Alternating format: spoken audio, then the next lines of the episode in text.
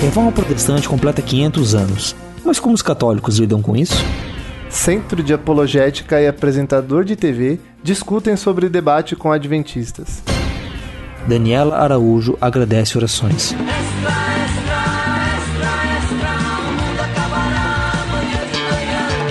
Está no ar o Fora do Éden, porque depois da queda a vida vira notícia. Uma produção do Bibotalk a arca vem, sim, grandes mares diluviais que permeiam essa nova besca internet, olha só, cálida caravela comunicativa, impávida embarcação informativa.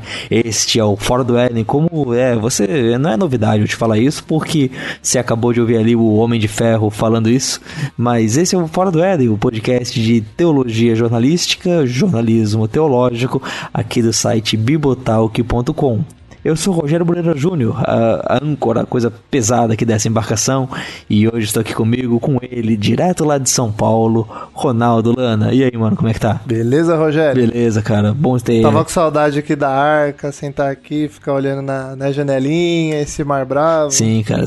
Tá com saudade, muita saudade. E hoje, Ronaldo, vamos passar rápido aqui para a introdução, porque esse programa tá grande. Eu, eu tentei a cada semana, a cada quinzena, eu sento aqui na, no computador e penso: vamos fazer um programa pequeno, vamos fazer um programa curtinho que você possa passar para os amigos, aquele programa de 40 minutos, uma hora. Mas os entrevistados não deixaram. Hoje, nesse programa que está saindo poucos dias depois dos 500 anos da reforma protestante, a gente vai eh, falar da reforma, mas falar de um jeito diferente. Aliás, a, a reforma protestante foi tanto uma reforma quanto um protesto, o próprio nome indica isso. E esse protesto, a gente sabe, foi contra a Igreja Católica, contra aquilo que ela estava pregando naquele período. Mas você sabe como é que a Igreja Católica lida hoje com aquilo tudo que a reforma falava? Ou sobre como é que os católicos veem a reforma? Tipo, esses dias saiu a notícia, né, Ronaldo? Que o Vaticano tá com um selo de comemoração dos 500 anos da reforma. E eu vi gente perguntando se não era fake news.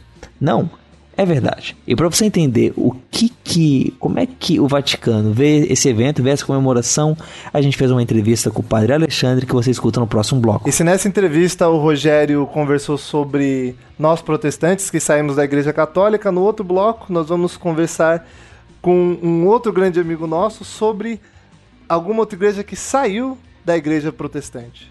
Ou não saiu? É, Aceita, pois é. Ou não é? é? Estamos juntos ou não estamos? Somos irmãos ou não? Aí tem que ver a entrevista para saber. Isso, cara, essa conversa aí com o William Hertal sobre um debate que aconteceu aí entre um centro de apologética e, o, e a produção de um programa de TV cristão, porque parece que o programa de TV estava chamando muitos adventistas para participarem de lá.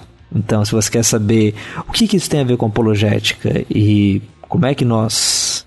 quais são as denúncias que são feitas contra os adventistas, escuta ali. E para fechar, ainda vai ter a caixinha de promessas falando sobre a lei religiosa no Nepal, o assassinato de um cantor lá na Bahia e os agradecimentos da Daniela Araújo no Facebook. Então vamos para a primeira notícia desse programa. Notícia é essa, pequeno jornaleiro. O Papa Francisco recebeu em audiência esta sexta-feira, 31 de março, no Vaticano, os participantes do Congresso Lutero, 500 anos depois, promovido pelo Pontifício Comitê de Ciências Históricas. A comemoração dos 500 anos da Reforma, disse Francisco, deu a oportunidade de olhar o passado juntos, livre de preconceitos e polêmicas ideológicas. Dopo 50 anni di dialogo ecumenico tra cattolici e protestanti, è possibile compiere una purificazione della memoria che non consiste nel realizzare un'inattuabile correzione di quanto è accaduto 500 anni fa, bensì nel raccontare questa storia in modo diverso, senza più tracce di quel rancore per le ferite subite che deforma la visione che abbiamo gli uni dagli altri.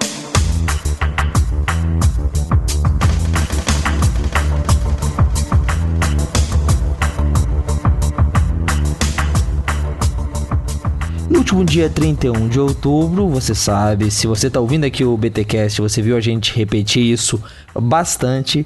a gente teve o dia de comemoração da reforma e não só mais um dia 31 de outubro como qualquer outro, mas um especial porque isso é de 500 anos de que Lutero teria pregado as suas 95 teses lá na porta da igreja em Wittenberg.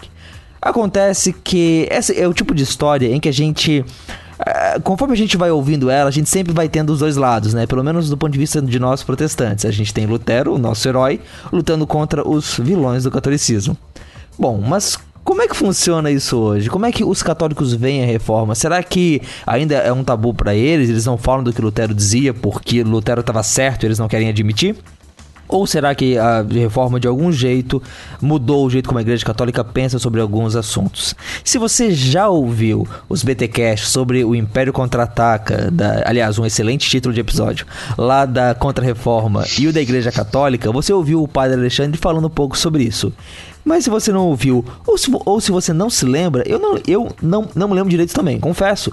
A gente chamou novamente o Padre Alexandre aqui para poder falar com a gente. Padre, muito obrigado por estar tá topando. Padre Alexandre, direto lá da Itália, onde está terminando seu mestrado e voltando aqui pro Brasil. E aí, mano, tudo certo, cara? Tudo certo, Rogério. Olá, ouvintes do Fora do Éden. Que bom estar tá com vocês de novo. Sim, sim. Aliás, cara, é... eu já ouvi algumas histórias que relacionavam o Dia das Bruxas ao Dia da Reforma como uma forma, assim, que os católicos arranjaram de de mostrar como que aquilo que Lutero fez foi, foi uma coisa arrepiante mesmo, cara. Mas acho que é, não eram. eram, eram só fanfics mesmo. Né? Olha, pra, pra mim essa é nova, porque o problema do Dia das Bruxas é mais antigo e tão interessante quanto. Sim, cara, sim. Mas o Dia das, das Bruxas, a gente pode falar melhor um outro dia, essa questão toda aí de vocês de, dizendo, ó, não vamos cultuar os mortos, vamos se lembrar dos, do, dos que morreram. E o pessoal insistir assistindo. Se vocês fizessem, cara, se o dia de Todos os Santos tivesse doces, talvez vocês tivessem um evento maior que o Halloween, cara. Ó, vou começar a pensar nisso, hein? É, cara, aí vocês ficam jejuando, indo pro cemitério, só não é divertido, cara. Que as crianças querem se fantasiar e sair pela rua, cara. Quem sabe dar doce no cemitério? Vamos juntar as duas coisas, eu acho que vai ficar bom. em vez de vender flores, vende, dá doces. Olha, talvez. Doce para as crianças. Isso, isso. Você rezou ali, você vis, vis, visitou o túmulo do seu amigo finado, então toma aqui o doce pra ti. Mas falando então do dia da reforma, é, eu acho que a gente pode começar o papo. É, é, é um, um, um, cacófono e uma, uma tentação falar o papo papa, né? Mas é papo padre. Papa ainda não. Para começar o papo, padre, uh, no ano passado a gente teve a notícia de que o Papa, o Papa Francisco foi lá até a Alemanha e junto com o cabeça da igreja luterana, eles assinaram juntos a Declaração de Lund, uma declaração para dar início à celebração dos 500 anos da reforma, do ano de 500 anos, e uma declaração de uma certa união entre o Papa e entre a igreja luterana.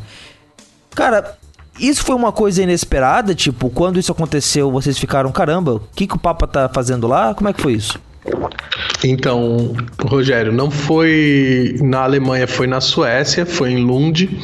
É, mas estava lá presente o, o, presidente da Federação Luterana Mundial e não é algo novo, não é algo é, nossa, que, que inovação, porque é, na verdade é algo bastante protocolar da agenda do Papa, porque o ecumenismo hoje faz parte uh, da agenda do Vaticano. Né? Então, é, enquanto cúpula da Igreja, enquanto organização eclesiástica, o ecumenismo e o diálogo com luteranos, mas também é, anglicanos, metodistas e todas as igrejas é, reformadas é, passa por, por esse vamos dizer, trabalho de, de aproximação e de diálogo, né?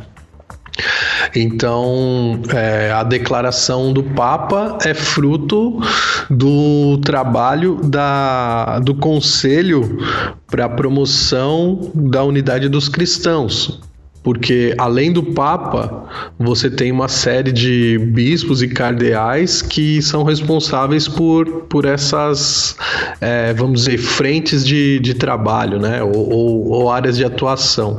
E um deles é o Conselho para a Promoção da Unidade dos Cristãos. Não só, inclusive, com as igrejas reformadas, como também com as igrejas ortodoxas. É bom também não confundir com o Conselho para o Diálogo Interreligioso, que são coisas diferentes. No Brasil, a gente tem um pouco esse costume de misturar as duas coisas, ecumenismo e diálogo interreligioso. Né? Mas, em suma, desde o Vaticano II, com é, a, a mudança de de olhar da, da Igreja Católica, não só com relação às igrejas protestantes, mas com relação ao mundo, onde a Igreja Católica deixa de se achar como a, a de, detentora da única verdade, né, ou detentora máxima da verdade, você começa a, a, ter uma, um olhar de aproximação, não só no sentido ou com aquela tentação de dizer: olha, vocês, irmãos separados, vocês têm que voltar para o seio da Igreja Católica, mas de dizer: olha, irmãos separados, nós reconhecemos que existe muita coisa boa nesse caminho que vocês fizeram é, nos 500 anos e nós queremos caminhar junto com vocês. E é importante também, Rogério, olhar que o ecumenismo não era uma preocupação primeira da Igreja Católica, mas justamente das igrejas reformadas. Então, quando o, o catolicismo entra no, no debate ou entra no diálogo, já tem um longo percurso feito pelas igrejas reformadas no sentido de é, já encontrar os seus é, pontos em comum e, e, fazer essa caminhada conjunta. Então, a Igreja Católica meio que foi convidada também pro, pro, pro diálogo, né? É, o que se imagina pelo fato das igrejas evangélicas terem que lidar umas, muito mais com essa questão de, de diferença, né? Com essa questão de, uh, de que a gente tem grupos que têm divergências sobre algumas doutrinas, se separam em congregações, em denominações diferentes e que querem caminhar sim, juntos sim. mesmo assim. É. A, queira ou não, a Igreja Católica sempre ficou com aquela postura assim: bom, nós já estávamos aqui e vocês saíram, então quando vocês quiserem voltar, as portas estão abertas. E aí, um, um determinado momento da história percebeu que não ia voltar mesmo. e teve que mudar de postura. Sim, sim. E mas bom, esse documento aqui de Lund lá na Suécia, então obrigado pela correção ele fala sobre a é, Igreja Católica e a Igreja Luterana. Só para deixar claro, é, as igrejas pentecostais, por exemplo, as igrejas é, mais modernas dentro do movimento protestante, elas fazem parte dessa ideia de ecumenismo da Igreja Católica ou se exige que seja da, da turminha um pouco mais antiga? Não, do ponto de vista da, da Igreja Católica, a abertura é para todas as, as igrejas e até assim. É, as outras religiões, é, sempre existe essa abertura para o diálogo. Mas o diálogo ele se dá em níveis diferentes. Então, o nível de, de diálogo da Igreja Católica com a Igreja Luterana é um nível muito mais avançado. É, uhum. E, e, com as igrejas pentecostais, o diálogo é, é, muito mais incipiente, porque também não é uma preocupação das igrejas pentecostais, pelo menos do meu ponto de vista, né? Então sim, sim. É, é, meio até complicado de dizer que, que a igreja católica tem diálogo com as igrejas pentecostais, no sentido é, como tem com as igrejas mais tradicionais, porque é, falta, faltam muitos mecanismos de diálogos mesmo, né? Então sim, sim. é difícil uma, uma liderança comum e que reconheça também a, a, liderança católica. Mas a gente, padre, tá falando muito de ecumenismo, muito de abraço e coisa boa, mas você sabe que o povo quer ver sangue, né? então eu trago um padre aqui no dia da reforma e se eu não jogar para cima de vocês é, algumas coisas de Lutero, o pessoal vai achar que a gente aqui no Fora do Éden tá sendo, né, não, tá, tá fugindo do, da, daquilo que realmente o povo quer ouvir dos, dos temas dos temas quentes do, do momento. Então eu vou ter que fazer isso, desculpa. Isentão não pode, vamos lá. Não, não, não, não, não. Isentão, a gente viu nas nossas pesquisas que não funciona com o nosso público. Eles, eles querem o pessoal mais combativo e mais briguento, assim. Aí, aí que funciona. Ah, bom, ah, a gente fala da reforma, então, e uma, talvez o que seja curioso, quando a gente até nem olha para nem sabe desse contexto todo do ecumenismo e do diálogo que a igreja está fazendo, é que para pessoa que tá olhando ali o padre, o, o papa se reunindo com o luterano, pensa: caramba. E aquela treta toda que rolou sobre o solo escritura, sobre a salvação pela fé, os cinco solas, é, tudo aquilo que era teológico também lá na reforma. Como é que tá? Será que os luteranos, quando estão abraçando os católicos, estão negando isso? Não. Estão dizendo para os católicos, olha, a gente tá, estava errado. Será que os católicos estão dizendo, olha, luteranos, vocês estão certos, mas a gente não sabe direito como reconhecer isso diante da rapaziada? ah, então, ah, vamos lá, é, pensando hoje em como é que a, a Igreja Católica vê essas questões depois de 500 anos de, da reforma, 500 anos da contra-reforma, mais ou menos, como é que fica, por exemplo, a questão do sola escritura para a Igreja Católica hoje? Para a Igreja Católica, pelo que eu entendi, existe essa ideia da tradição e da escritura formando o corpo da revelação, né? Justamente. É, não há um, uma concessão no sentido de a Igreja Católica agora assumir o sola, né? O sola escritura. Ah, que pena. É. que se pode fazer, não é? Mas eu penso que é, sem a reforma, a Igreja Católica ainda estaria negligenciando a, as escrituras, sabe? É, de verdade mesmo. Talvez eu, eu até esteja sendo um, um pouco anticatólico, mas de fato é, foi a reforma que jogou essa, colocou a Bíblia sobre o holofote e fez a Igreja Católica até pensar. Mas e, e nós? Como é que nós ah, entendemos as Sagradas Escrituras? Tem um documento no Vaticano II, para mim é o, é o documento, é o, é o que eu mais gosto do Concílio Vaticano II, que é o de, a Dei Verbum, Uhum. que ela define que as escrituras, as sagradas escrituras, elas estão dentro da tradição. Uhum. Né? Então, ela é um, um arcabouço importante da fé. É, até se diz que é o, o arcabouço principal, o mais importante arcabouço é, teológico e de doutrina, mas está dentro da tradição. É, e quando se fala dentro da tradição, é, se evoca a questão do cânon, porque o cânon, o cânon é uma, é uma questão de tradição e um, uma questão que foi definida pelo magistério. Então, a Igreja Católica entende como tradição, seja as Sagradas Escrituras, seja o Sagrado Magistério, seja o, o ofício da, da igreja em si. Então, voltando à questão da hierarquia, você não entende a teologia católica sobre as escrituras fora justamente da hierarquia, ou seja, quem define as doutrinas atuais são os bispos e o Papa, é, de acordo com as Sagradas Escrituras, né? Porque se entende que essa atualização é sempre necessária.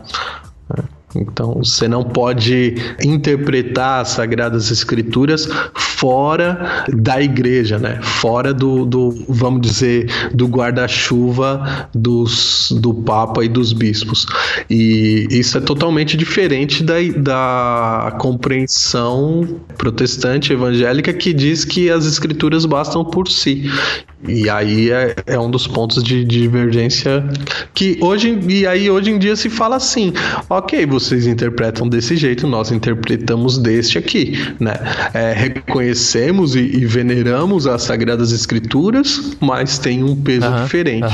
É, é, eu acho que essa realmente é a grande diferença, né? Pro, pro protestante a diferença baseada nesses pressupostos, né? O, o, quando você pega o pressuposto católico da hierarquia e você pega o pressuposto católico, aliás, da e Bíblia como fruto da igreja, Aí você deduz todo o resto.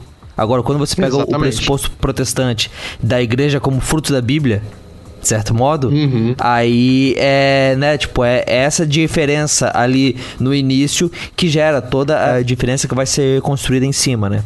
Mas se a, o solo escritura é, eu acho que o ponto fundamental de divergência entre Lutero e Igreja Católica, eu acho que o ponto mais popular seria a salvação pela fé. Né? Aquele que o pessoal mais se lembra, né? Salvação pela graça e tudo mais. A ideia que a gente normalmente tem é de que o protestante vai falar o sola gratia, o sola fide, a salvação somente pela fé e somente pela graça, em oposição à salvação pela graça e pelas obras da Igreja Católica, um ensino um pouco mais sinergista, pelo que parece. Como é que é isso hoje? É, inclusive eu tava vendo o Luther to Go do Alex e tava refletindo sobre isso, né? Pra mim é complicadíssimo, Rogério, essa questão da, do que se entende por, por ações, é, pelas obras, Aham. porque é, de fato a, a fé e a graça elas têm a primazia, né? Mas a tradição filosófica, e deixa eu falar um pouco daquilo que eu entendo um pouco mais, Sim, sim. na concepção medieval, a, a obra ou a ação, ela faz o homem, né? Se entende que você, que o ser humano, ele é de alguma forma a obra de Deus que, que, que vai sendo feita, né? Então, enquanto você existe, né? Então, por exemplo, o Rogério atual, ele só existe porque Deus é, o mantém aqui, né? Mantém no mundo. A partir do momento que é, você não está mais nesse mundo, de alguma forma, você não é, não está mais atualizado neste mundo.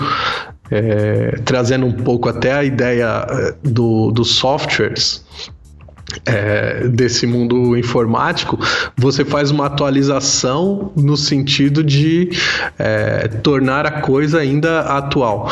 Então, essa ideia de ato, de atualização e de obra, elas são intrínsecas. Então, a Igreja Católica continua afirmando a questão das obras no sentido de que, por exemplo, os sacramentos, eles são uma obra, são, são uma ação. Ok. Então é a ação da igreja. O ser humano em si é o ato de ser humano. As boas ações que você faz são as obras de Deus que acontecem através de você, no fim das contas, né? Se você é um bom ser humano, isso significa só que você está agindo de acordo com a ação de Deus, vamos dizer, é, até que você é, traz essa questão sinergista, né? É, a Igreja Católica não abre mão dessa questão da salvação pelas obras, justamente porque se tem a compreensão de que não é só a minha obra pessoal, né? Não, não sou eu que faço algo para me salvar, mas que eu sou de alguma forma obra, é, atualização de algo que vem antes de mim. Da ideia do, do protestante, é, nós é, éramos pecadores, então nós não conseguimos agradar a Deus, então nós recebemos de Deus graça, somos justificados, e a partir daí, por causa da ação do Espírito Santo, a gente passa a ser santificado, né? Mas a justificação é vista como essa coisa que acontece porque a gente creu em Cristo, só pela fé, e a gente recebeu sem merecer, só pela graça. Esse desenhozinho, como é que ficaria na versão católica? Na versão católica, é, você, de fato, o homem tem a marca do pecado. Certo? Pela ação da igreja, que é o batismo, é, você se junta a Jesus, então você aderiu, aderiu a Cristo no seu momento de batismo. A partir desse momento, então, a- o batismo é ao mesmo tempo uma obra e ao mesmo tempo Certo. um ato de fé. Isso mesmo quando é o, o batismo de infante, você tá falando. O, o- Justamente. Tá, mas aí ele é uma obra dos pais, uma obra da pessoa. É uma, ob- uma obra dos pais e a fé dos pais também. Certo, aham. Então, quer dizer, aí até esse momento, por exemplo, a criança, ela é só um, um, agente passivo da, dessa ação. Não ativo. Não ativo. Então, o trabalho dessa, dessa pessoa é justamente crescer, desenvolver-se nisso que lhe foi dado a, a princípio. Então, é, a, a, pessoa se salva na medida de que ela entra nesse. É, nessa dinâmica do, do amor de Deus e, e, da fé que ela recebe da igreja. Né? Uhum, uhum. E para a pessoa que não foi batizada quando criança? É, se ela conhece Jesus Cristo e, e ela aceita Jesus Cristo e é batizada, vale uh, o mesmo princípio. Né? Então, a partir do momento que ela foi batizada, ela entra nesse grupo que é a igreja que lhe garante a salvação. A não ser que você, é, mesmo batizado, você faz alguma coisa que rompe com a graça. Né? E aí na Igreja Católica vai ter uma série de ações vamos dizer assim, que você faz para voltar a esse estado de graça, sim, que sim, é sim. os sacramentos, né? Via certo. de regra. E aí, por outro lado, é, tinha. É, quando se fala de, de, Lutero, se comenta muito, e, e, de uma perspectiva bem medieval, do medo que ele tinha do inferno. É, e a gente sabe que a, a mecânica católica de da pessoa ser salva, ela pode soar, ela soa para um protestante um pouco mais complicada do que a nossa. Até porque é, em vários ramos do protestantismo, principalmente aqueles mais ligados à reforma, vai se ter a ideia de que nós somos salvos é, plenamente, né? de que quando aquilo que começa na justificação vai se seguir até a salvação né? Então, se você foi justificado, você vai pro céu. Entende? Embora você vai experimentar no tempo uma santificação que vai é, atuar em você para tornar mais parecido com Deus. Na perspectiva católica, isso também não funciona assim, né? É, existe é, essa relação direta entre você é, se unir à igreja e você ser plenamente salvo no céu ela não é tão, tão direta assim, né? Não, e, e é toda uma, uma elaboração também que você tem na Idade Média, que hoje em dia também alguns defendem mais, outros dizem que, que isso é muito mais simbólico do que é, propriamente que nós temos essa capacidade de saber o que acontecerá, mas a teologia católica hoje entende que, primeiro, é, a salvação vem de Deus e Deus escolhe quem ele salva. Né? Então, no fim das contas, quem decide é Deus. E, e o, que, o máximo que você pode fazer é não atrapalhar o, aquilo que, que Deus tem designado para o ser humano. Na medida de que você foi batizado e, e, e você colaborou com, com Deus, você tem uma gradação sobre o que pode acontecer com você depois da morte que é ou é, entrar direto no céu e, e, nesse sentido continuar colaborando com Deus, que é o caso dos santos, ou você pode passar por um momento de purgação, onde você deixa de, de estar aqui nesse mundo, mas também não está totalmente pleno, se bem que, que a plenitude mesmo só com a ressurreição do, dos corpos no, no juízo final, mas você tem a possibilidade de, por um tempo, estar fora do espaço se preparando, vamos dizer assim, para entrar no céu definitivamente. Né? Então tem, tem essa sutileza teológica aí, né, que vai se desenvolver entre céu, purgatório e inferno. Sendo que o inferno é sempre o lugar daquele que é, não quis aderir ao, ao, plano de Deus. Uh, pergunta boba: essa pessoa que não quis aderir ao, ao plano de Deus é aquele que não foi é, é batizado? E pode incluir batizados também? É, em via de regra, seria aquele que não foi batizado na medida de que teve a oportunidade de conhecer Jesus e não quis né? Mas também aquele que foi batizado e, e de alguma maneira negou seu batismo de tal forma que feriu totalmente sua comunhão com Deus. Mas isso é um terreno nebuloso, assim. Eu imagino, de, de, eu imagino. Para você dizer assim, olha, fulano não é uma, uma conta matemática onde você pode sim, dizer, sim. olha, esse daqui tá com o inferno garantido. É, a Igreja Católica hoje não vai dizer isso mais. Sim, sim. Não vai, por exemplo, dizer que o Lutero tá com o inferno garantido porque ele fez a, a reforma. Just, justamente. Mas assim, um, um caso bem complicado, ainda que vira e mexe você tem que esclarecer é, do ponto de vista pastoral, são os suicidas. Sim. É. Vira e mexe, alguém vem e fala: Ah, mas o suicida tá no inferno. E a gente tem que falar, mas quem garante? Sim, não, mas até do, do ponto de vista protestante, isso é um assunto complicado e que a gente uhum. esse ano mesmo a gente teve algumas alguns debates sobre isso por causa de um vídeo do Nicodemos, né? Então, é, eu não duvido que também seja às, às vezes seja complicado aí do lado católico. É, então. só, só uma curiosidade, Rogério. Eu trabalhei no, na minha pesquisa de mestrado, o mestre Eckhart, né? Que tá ali no século XIV e tal. E para você ver como essas coisas elas são difíceis de é, que, que não é tão preto no branco assim, não é só um, uma posição, né? Mestre Eckhart, que era um dominicano, é, que, que, primava pela ortodoxia, ainda que muita gente não entendia a sua proposta, ele fala assim: Deus é tão bom que a existência no inferno é melhor do que a não existência.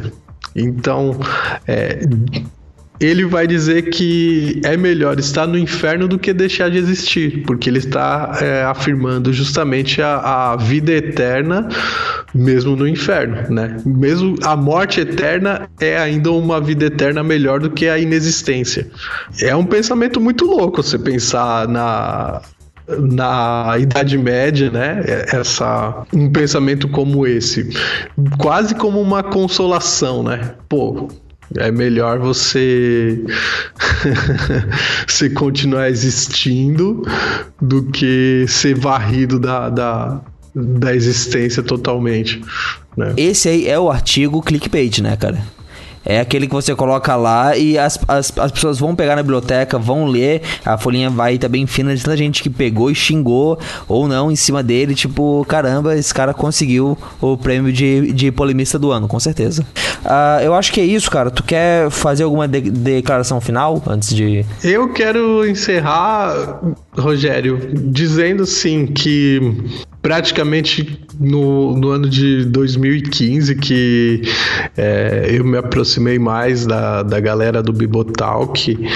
Comecei a, a, a, escutar o Bibotalk por uma questão de, de curiosidade, por gostar muito de podcast. Eu achava que deveria ouvir alguma coisa que fosse teologia, ainda que fosse teologia protestante. Só que é, nesse período eu aprendi tanto e, e tem uma compreensão tão diferente do, do, protestantismo hoje que eu não tenho problema nenhum de, de estar comemorando junto com vocês esses 500 anos da reforma, né? E eu só tenho a agradecer esse diálogo que a gente faz aqui, que no fim das contas o diálogo passa também por cada um de nós e é, você, é, cristão, evangélico que, que respeita o seu parente católico e vice-versa, você católico que que respeita esse ecumenismo dentro do, do seu lar, no seu trabalho, é, leve isso, leve isso em, em, consideração no sentido de que já é alguma coisa boa que a gente pode fazer, né? É, se respeitar, respeitar a religião do outro, independente de qual seja. E sim, falamos de Jesus Cristo, mas sobretudo testemunhemos esse amor de, de Jesus Cristo aí na, na nossa vida. E acreditar de algum modo que não sei o quanto que os, que os católicos compartilham dessa visão, mas e, e imagino que em parte também, mas essa visão de Cristo como Senhor da igreja e Cristo como Senhor, uhum. ele não só é maior do que as nossas divisões, mas ele é capaz de poder resolver elas e como bom pastor nos, nos guiar a Cristo, né? E eu sei que isso pode soar uma frase um bocado é, daquelas. É, daquele pessoal que se rende e que para de lutar e que agora vai ficar só. Ah, tá tudo certo, né? Mas eu acho que sim, a gente tem, tem diferenças entre nós e, e, aqui no Fora do Éden gosto de deixar elas claro. Na outra entrevista que vocês vão ter nesse programa vai ter mais diferença sendo exposta também. Mas se realmente há irmãos, né? Entre os católicos, e eu creio que há, e se de algum modo eles podem ter pensar algumas coisas de forma não muito bíblica, o que por outro lado é o que os católicos devem estar pensando da gente, mas que Deus nos guie para reconhecer a palavra dele, para entender ela e para poder ser livre de toda a nossa de tudo aquilo que é humano no sentido de nos afastar da, da verdade, né? Verdade é essa que a gente sabe que tá só nas escrituras. Com certeza. Com certeza, a verdade está só nas escrituras, desde que você leia as escrituras dentro da igreja. Não, não, não, mas aí eu, eu, eu vou cortar essa entrevista ali antes, quando você fala com certeza, e aí eu vou mandar pra Cúria Romana e para todo mundo dizendo, tá vendo, ó, a Igreja Católica finalmente reconhece que a verdade está só nas escrituras. Pô, aí eu vou ser, vou ser queimado em praça pública, Rogério. Não faz isso não. Mano, mano, mano, mano, mano, mano, mano, mano, mano, a gente tá na reforma, cara. Eu vou mandar isso hoje. A resposta chega até amanhã. Aí amanhã você faz uma fogueira aí na Itália, queima a bula de excomunhão e vem pro nosso lado. É, eu vou pensar no caso. Mano.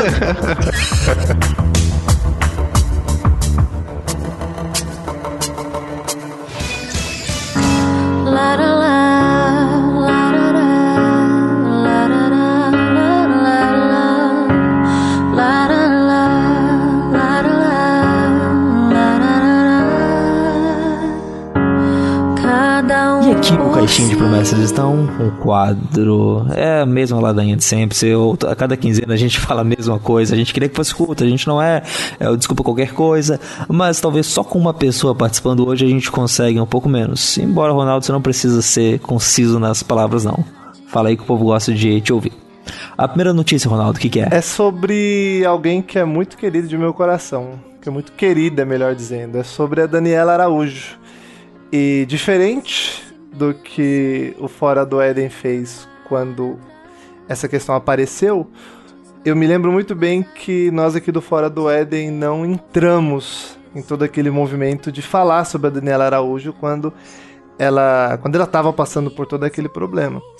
Nós não fizemos isso, mas hoje nós vamos dar uma boa notícia que foi um, uma espécie de comunicado ou desabafo ou um olá, um novo olá que ela deu nas redes sociais, que é um, com uma postagem dela. Isso. Um vídeo que ela colocou lá no, no Face, compartilhou no, no Instagram também.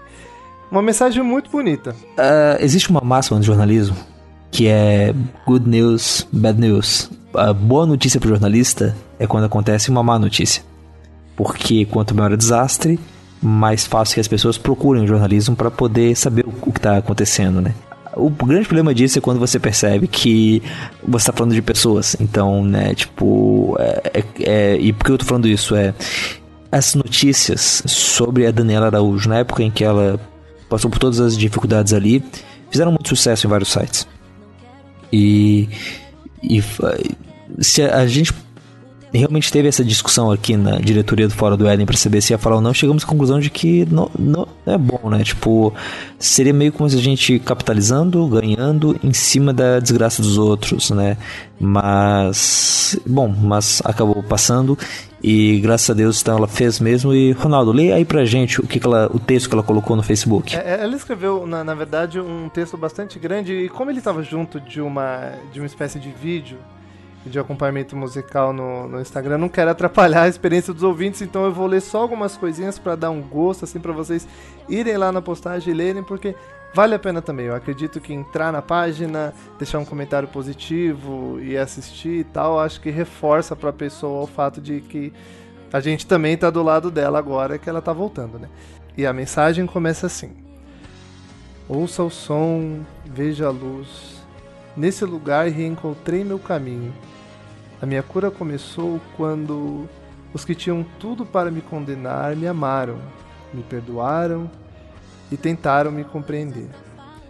Confesso que vi o mal em algumas palavras, mas na boca dos escolhidos eu vi Deus me chamando para algo que é claro, vou compartilhar com todos que sempre torceram por mim.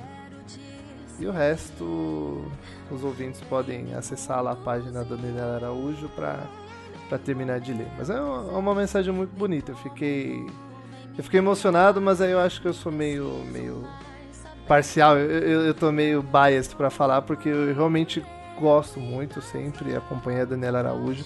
Fiquei extremamente triste quando saiu. Eu ouvi acho que só 10 minutos do, do primeiro vídeo. Não vi mais depois, acho que saiu até dois ou três. E fiquei muito contente com o fato dela estar tá voltando agora. É bom, né? E ao mesmo tempo é triste, Rogério. Infelizmente eu não posso deixar de comentar, porque, olha, você mesmo falou, né? Good news, bad news. Quando estourou o problema com ela, é, saiu até em, em, em, em, mídia que não é cristão. Acho que saiu na Folha, no, no BuzzFeed, eu acho, no Catraca Livre, nem sei. Mas saiu muita coisa, muita gente falou, vários tipos de comentário. Não vou comentar nada sobre isso agora. E esse segundo, essa segunda notícia, ela já é até um pouquinho antiga, ela tá com uns 4, 5 dias. Ela tem uma postagem no Face de 5 dias atrás. Eu não vi ninguém comentar. A, a gente comentou em todos os lugares da queda de um irmão na fé, de uma irmã na fé, mas não comentamos essa mesma irmã se reerguendo, né? Voltando a viver a vida dela. É, eu, eu até vi isso em alguns sites. É, o clipping que a gente faz para poder construir a pauta do Fora do Éden, mas realmente parece que teve menos impacto mesmo. E é. Os bons sentimentos não chamam tanta atenção quanto os maus sentimentos, né? Pois é. A desgraça é mais dramática que a alegria. Eu acho que todo mundo um dia. Até quem não é do jornalismo acaba se perguntando por que, que tem tanta notícia ruim no jornal, né? Mas é como eu gosto muito de fazer exercícios de autoanálise, eu, eu, eu não posso deixar de pensar. Se eu assisto alguma coisa, se eu sou mais atraído por notícias ruins, isso diz menos sobre a notícia e mais sobre mim, né? Mas eu não, eu não quero terminar é, é, esse, essa notícia nesse tom meio sombrio. Estou bastante alegre, muito contente que ela está voltando. Espero, não, nem espero para falar a verdade. Assim, não, não, é o meu desejo que ela retome todo, todo, todo aquele espaço que ela tinha no, no meio gospel, etc. Até porque no fim das contas isso nem é o mais importante. Obviamente é a profissão dela, né? Ela, ela, ela trabalha com isso, então imagino que seja o ganha-pão dela.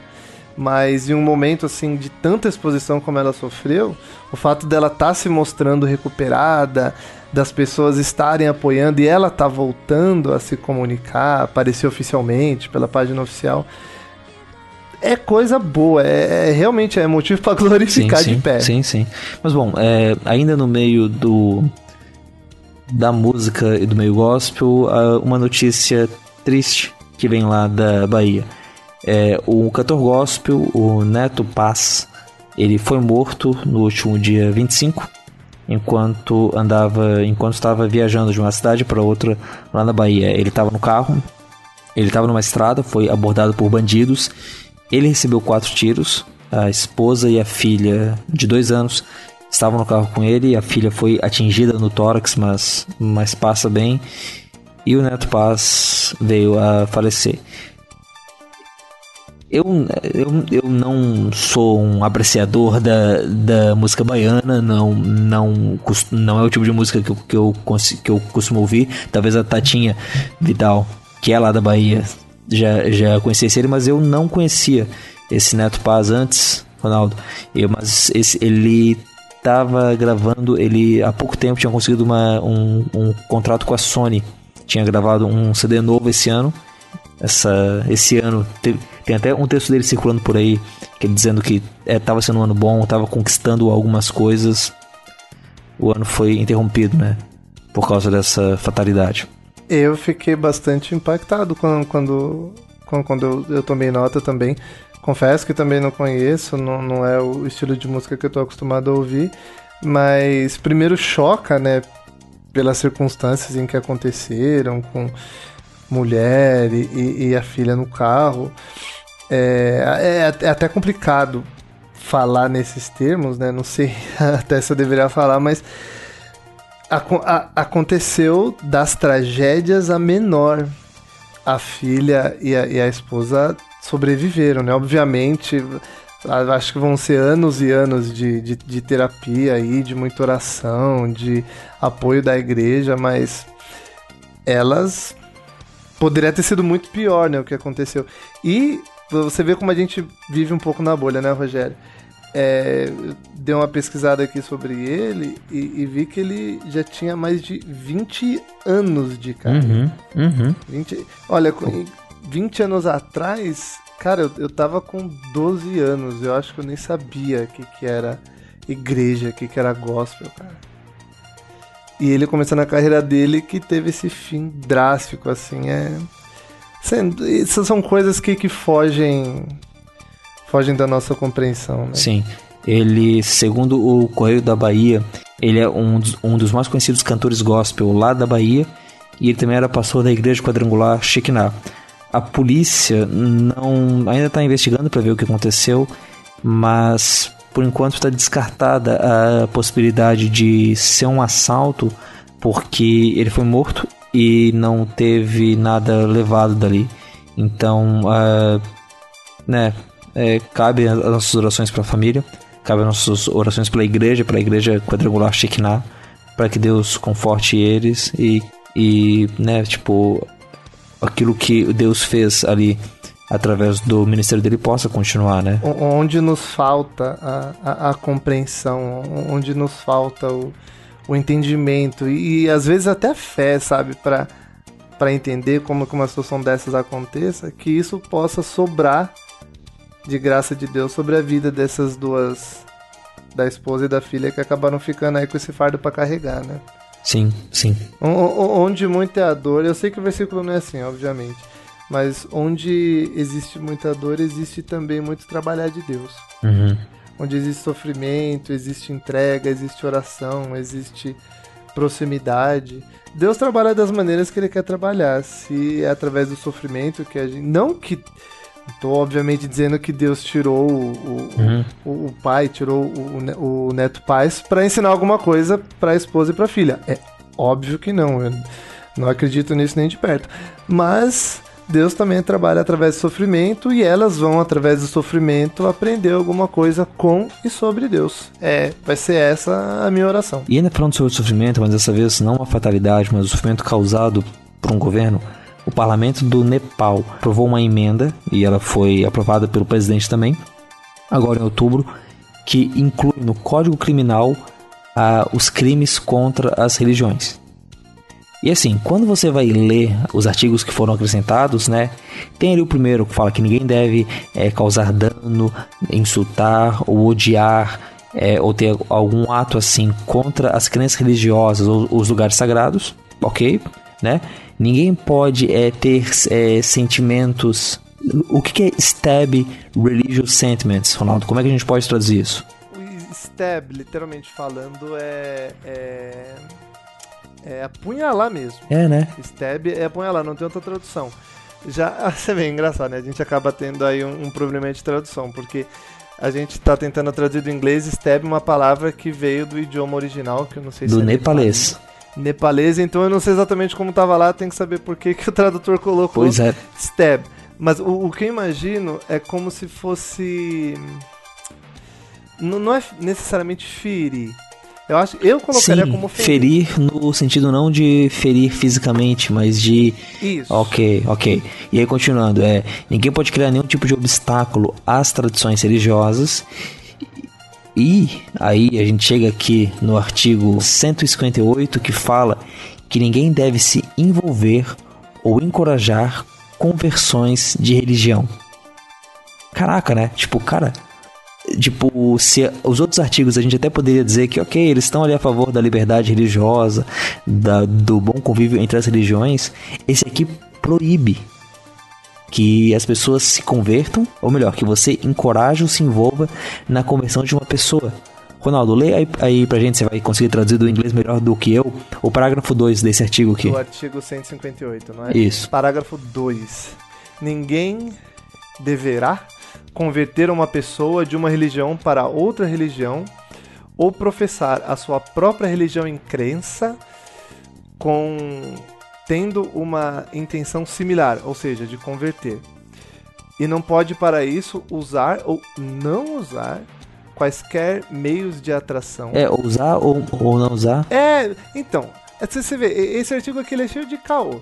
Você usa ou não usa? qualquer meios de, de atração, ou seja, não importa se você está usando ou não meios de atração, é, ou se está atrapalhando, é, incomodando as religiões ou as crenças de algum grupo étnico. É, e, olha, esse final ele é bastante importante. Você usa ou não usa esses meios de atração, ou você atrapalha, causa distúrbios para outra religião ou crença, de quaisquer grupos étnicos ou da comunidade que estejam sendo praticados ou praticadas desde tempos antigos. É, eu não sou da área de direito, Uhum.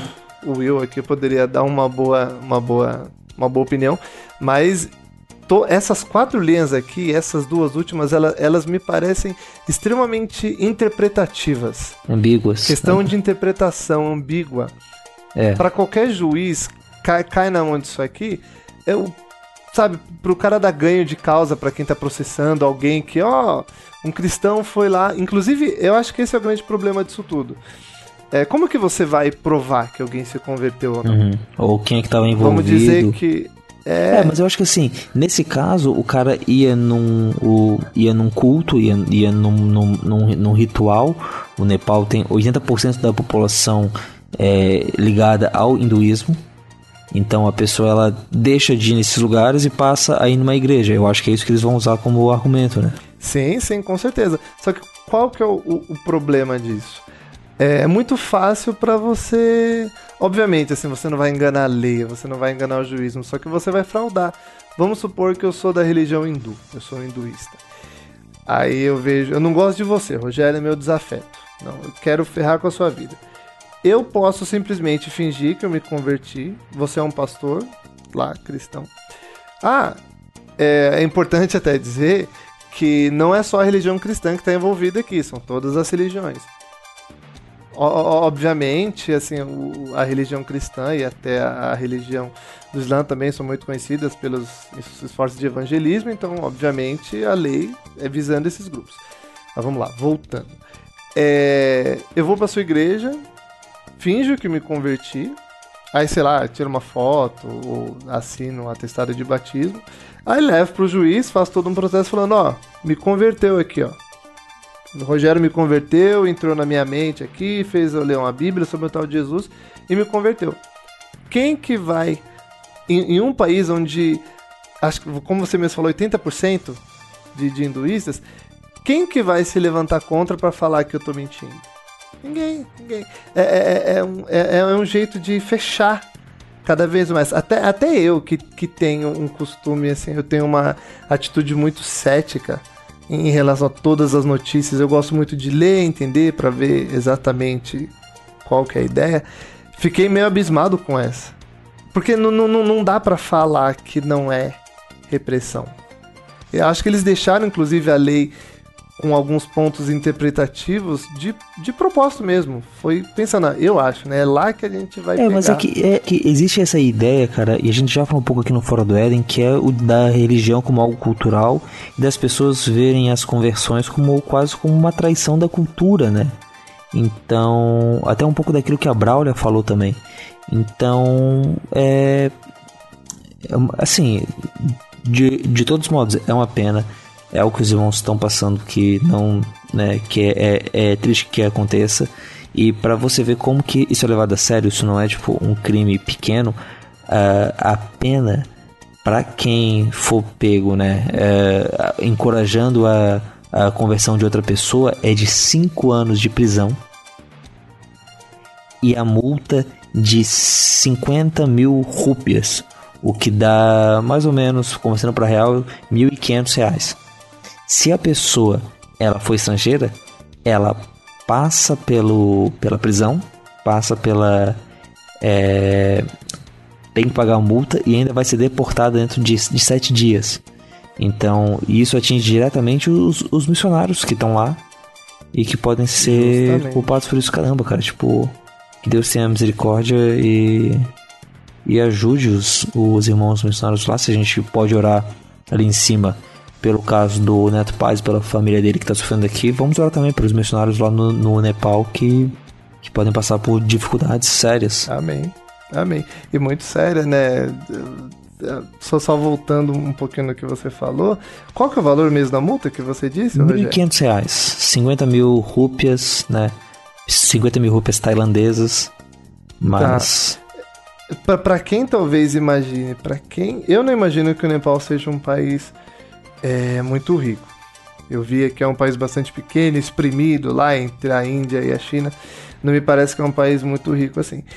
É, eu acho que o salário mínimo aqui no Brasil tá 900, 950 reais. Eu acho, não tenho certeza. Essa multa é quase o dobro do salário mínimo. E isso com o salário mínimo daqui. Daqui.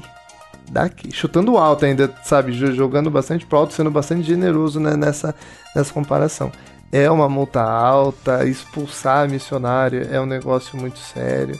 E de- deixa muito triste também, né? Mas é, é sinal dos tempos. Eu já falei isso em um Fora do Éden que eu participei falo de novo. Parece que a igreja cristã nasceu para ser perseguida, né? Se não tá sendo perseguida, é tem alguma coisa está acontecendo aí. Algo de, de errado que não está certo em relação à igreja que não está sendo perseguida. Fácil para mim falar dessa minha posição aqui num país onde eu posso professar minha fé livremente, mas é a realidade. Vamos orar, vamos orar de coração.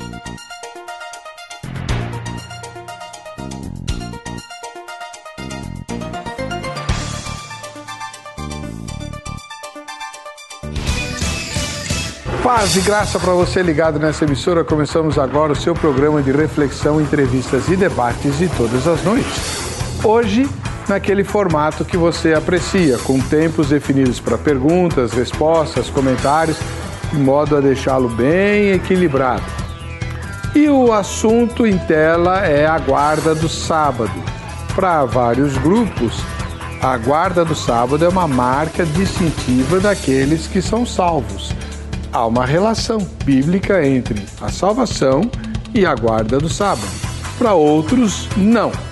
Esse é um assunto antigo, a discussão se estabeleceu de certa maneira ah, desde a época dos apóstolos, o Concílio de Jerusalém, de certa forma, aborda, ou pelo menos toca no assunto, lá em Atos 15, e até hoje suscita polêmica.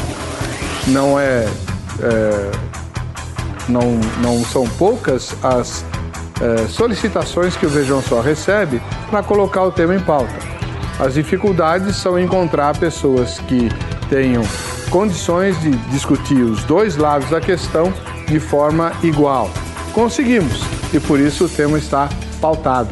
E você vai assistir agora ouvindo os dois lados da, da questão de forma igual, com os mesmos tem, tempos, e assim você pode biblicamente, tirar todas as suas dúvidas e chegar às suas próprias conclusões.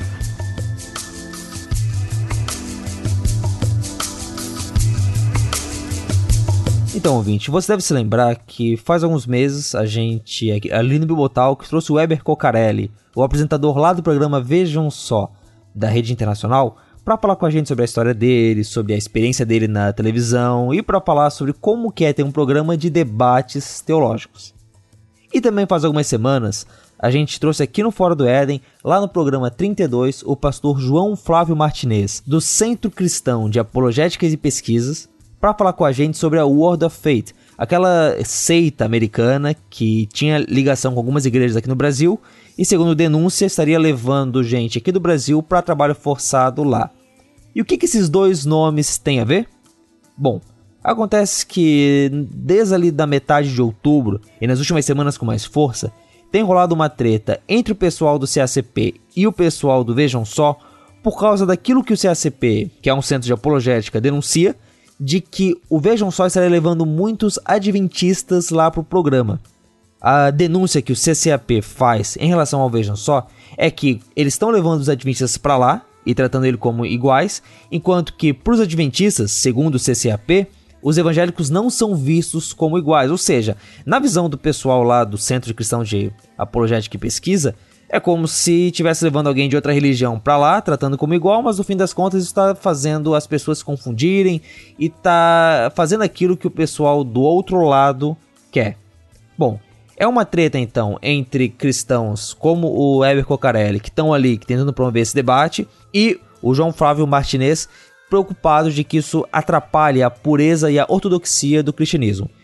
Para a gente entender um pouco melhor sobre esse debate, para a gente é, aproveitar isso para discutir é, sobre a apologética e sobre a nossa união enquanto cristãos e quais são os limites disso, eu trouxe aqui o William Hertal, nosso correspondente lá nas terras do direito, e aí, Will, tudo certo, mano? E aí, meus amigos, tudo bem? Forasteiros do Fora do Éden, prazer estar aqui com vocês.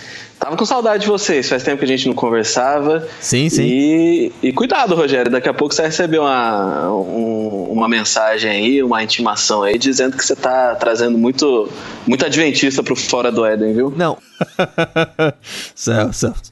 Mas bom, Will, é, mano, você ficou sabendo dessa treta, cara, do pessoal aí dos adventistas estarem em, em, programas evangélicos foi quando eu te mandei ali os artigos ou você já tinha ouvido alguma coisa antes? Não, não, foi quando você mandou mesmo ali. É, me inteirei do, do assunto, vi que teve ali uma, uma, uma certa troca de mensagens farposas entre sim, sim. o Eber Cocarelli e o é, pastor Martinez, você falou, né? Pastor Martinez isso, do isso.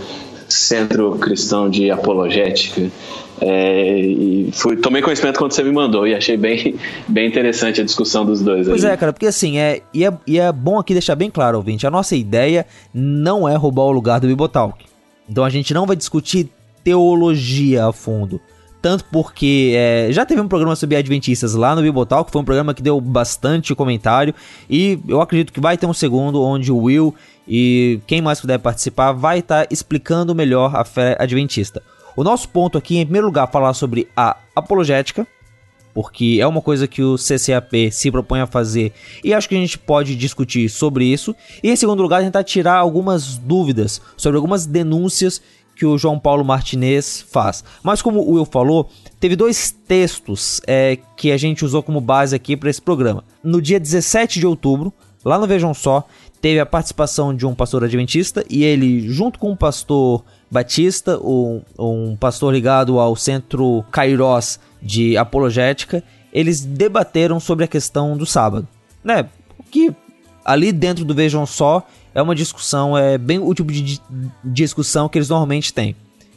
Acontece que depois disso, o João Paulo Martinez então, começou a falar que o Vejam Só estava recebendo muitos adventistas ali dentro e tratando eles com muito respeito, quando não merecia, não tratando eles como membros de seitas. Fez uma carta aberta ao programa do Vejam Só e o Weber Cocarelli escreveu um texto no blog dele falando sobre isso. Aí, em resposta a isso, o João Paulo Martinez ele, ele questiona a Weber Cocarelli se uh, os adventistas nos aceitam como irmãos na fé cristã. E a denúncia dele é que, na verdade, a participação dos adventistas nesse programa estaria ligada a, de certo modo, um movimento deles de se aproximar dos evangélicos, como se fossem irmãos, para, na verdade, trazer eles para dentro, né? Ele fala aqui Quer levar adventistas ao programa? Leve, mas coloque essa gente no seu devido lugar. Não dê a eles o status de evangélicos quando eles não são e nem mesmo fazem questão de ser. Definitivamente, eles não são nossos irmãos. Antes da gente começar, um disclaimer. Eu, a gente não está dizendo aqui que a preocupação com a heresia é uma coisa errada. A gente não está querendo dizer que o ponto aqui é de trazer pessoas de outras religiões, por exemplo, e tratar elas como iguais é, é uma, uma coisa errada e que a gente tem que ser universalista e que a gente não deve ser exclusivista em relação a Cristo. Não é isso. Acho que eu e o Will a gente concorda nisso, né, Will? Uhum, concordo sim. A questão é: o que é uma seita? E a, e a questão que viria antes é: como é que devem ser os nossos debates? Como é que deve ser a nossa apologética? Tem, se você participa do grupo do Bibotalk no Telegram, o grupo finado do Bibotalk no Telegram, que era um cara que apareceu falando, pô, tem que ter programa de apologética, tem que ter essas denúncias aí, e, e reclamando que o Bibotalk ele não tinha isso. Mas é, tem esse lado da apologética, né, Will? Que é o do cara que tá indo pro confronto, tá indo para denunciar as, as seitas e heresias, né? Tipo, é uma coisa que ainda é meio forte em, em, alguns campos hoje, né? Primeiramente, acho que a gente tem que definir o que é apologética, mas tipo é impossível a gente conseguir definir aqui porque é um conceito que vai ele é filosófico, teológico e, e como ele é teológico e ele parte das escrituras, é, a gente vai ter concepções diferentes a respeito de, de apologética.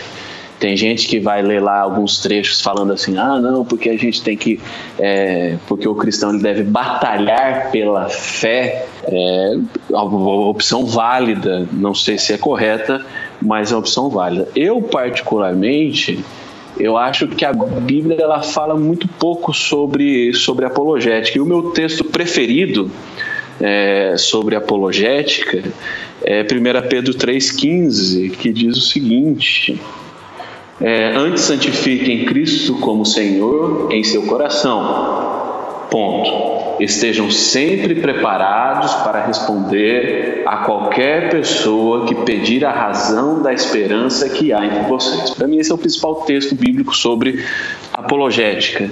Tem, estejam sempre preparados né? Não é, na minha opinião, não é assim para agressividade, para o combate.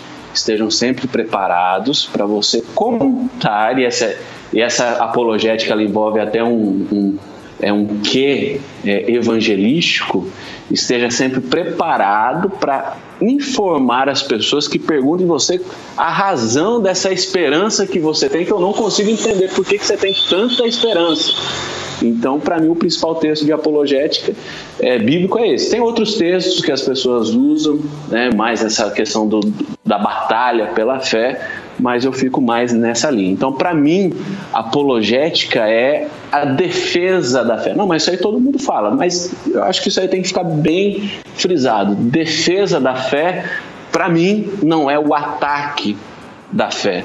Não é eu sair aqui numa espécie de de inquisição moderna, é, de caça, caça às bruxas, defendendo a fé. Estou aqui é, no meu discipulado, adorando é, um único Deus. Mas qual, por que, que você tem essa esperança? Aí eu, eu tenho que estar preparado para saber informar essa pessoa a razão da, da minha esperança.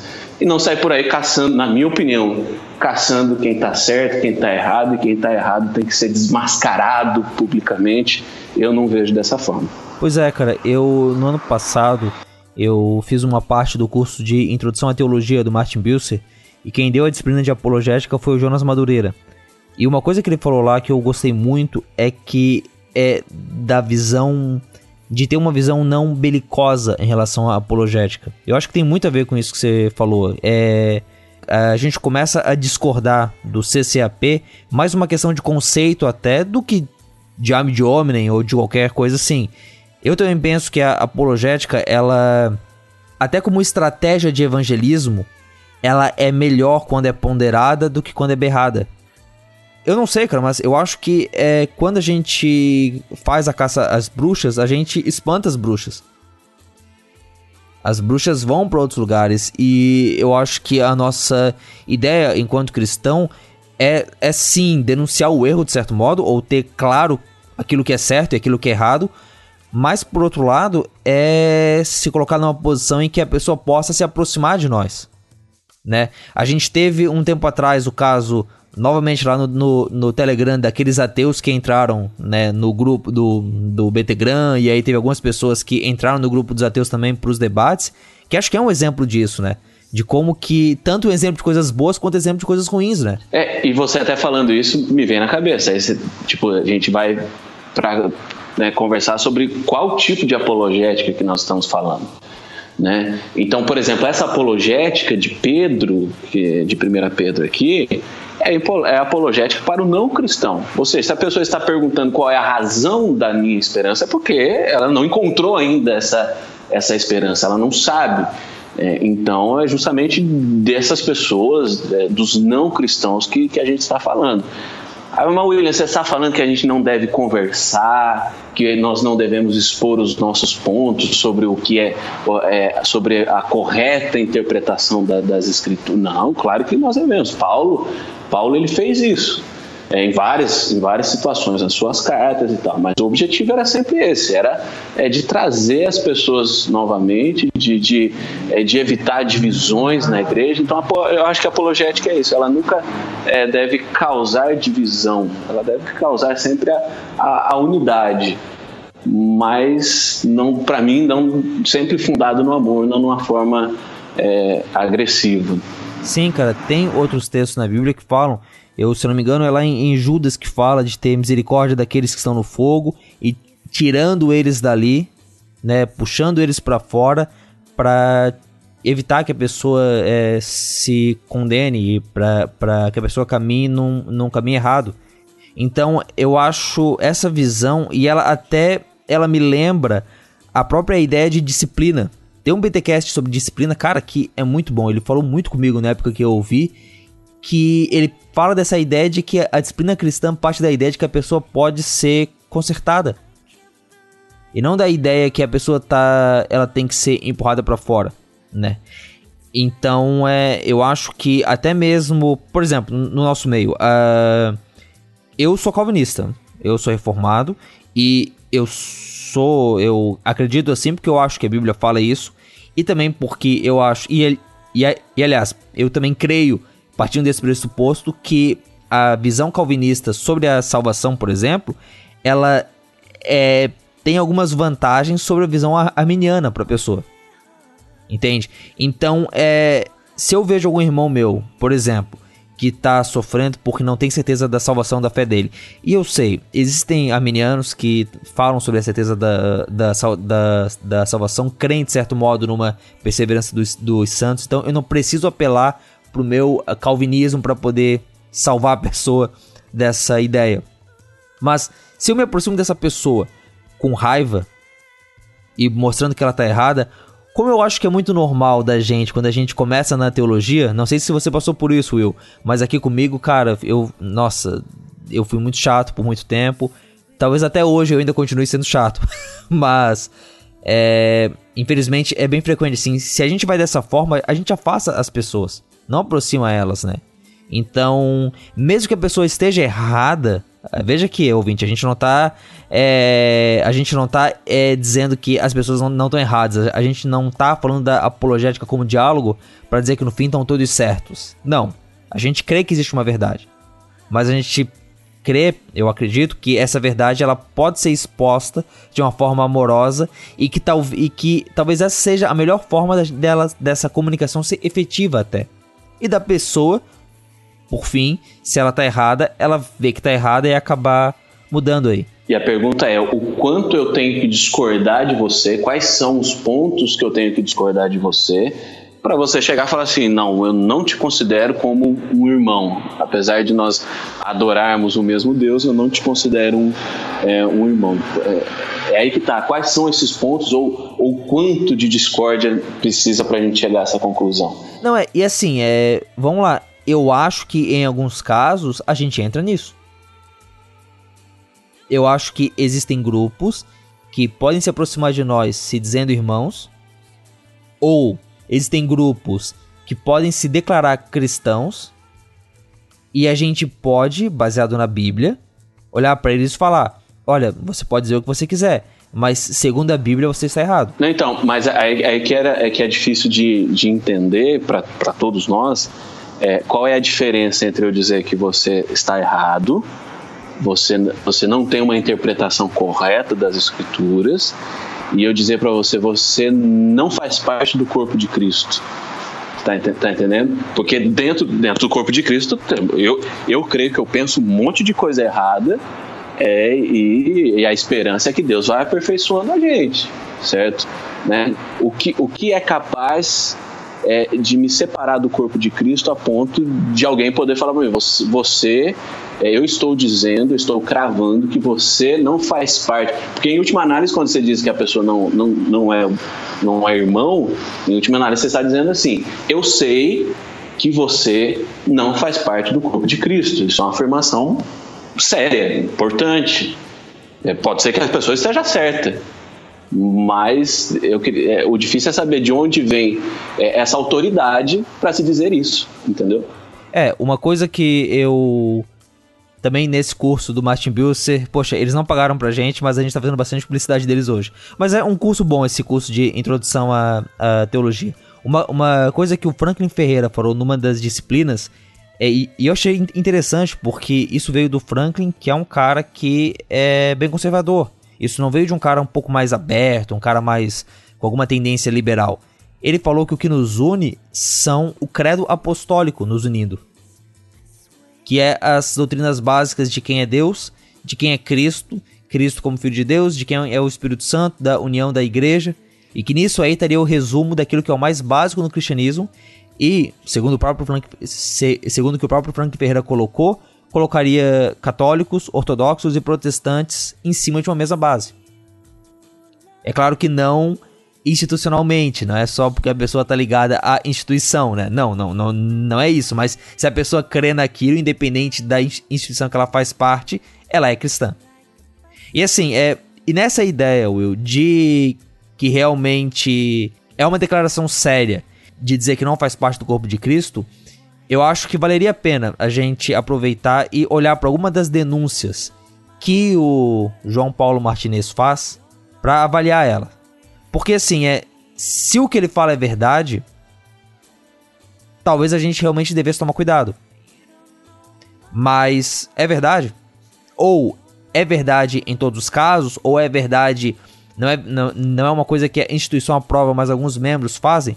Então eu queria poder passar contigo pra gente poder passar isso pros ouvintes e relembrando, a gente aqui é mais a título da gente se informar do que a título de ser um debate, até porque eu acho que eu não representaria bem a teologia protestante se isso aqui fosse um debate. Então me deixa vestir o sapato de jornalista e entrevistar aqui o. Beleza, vamos lá então.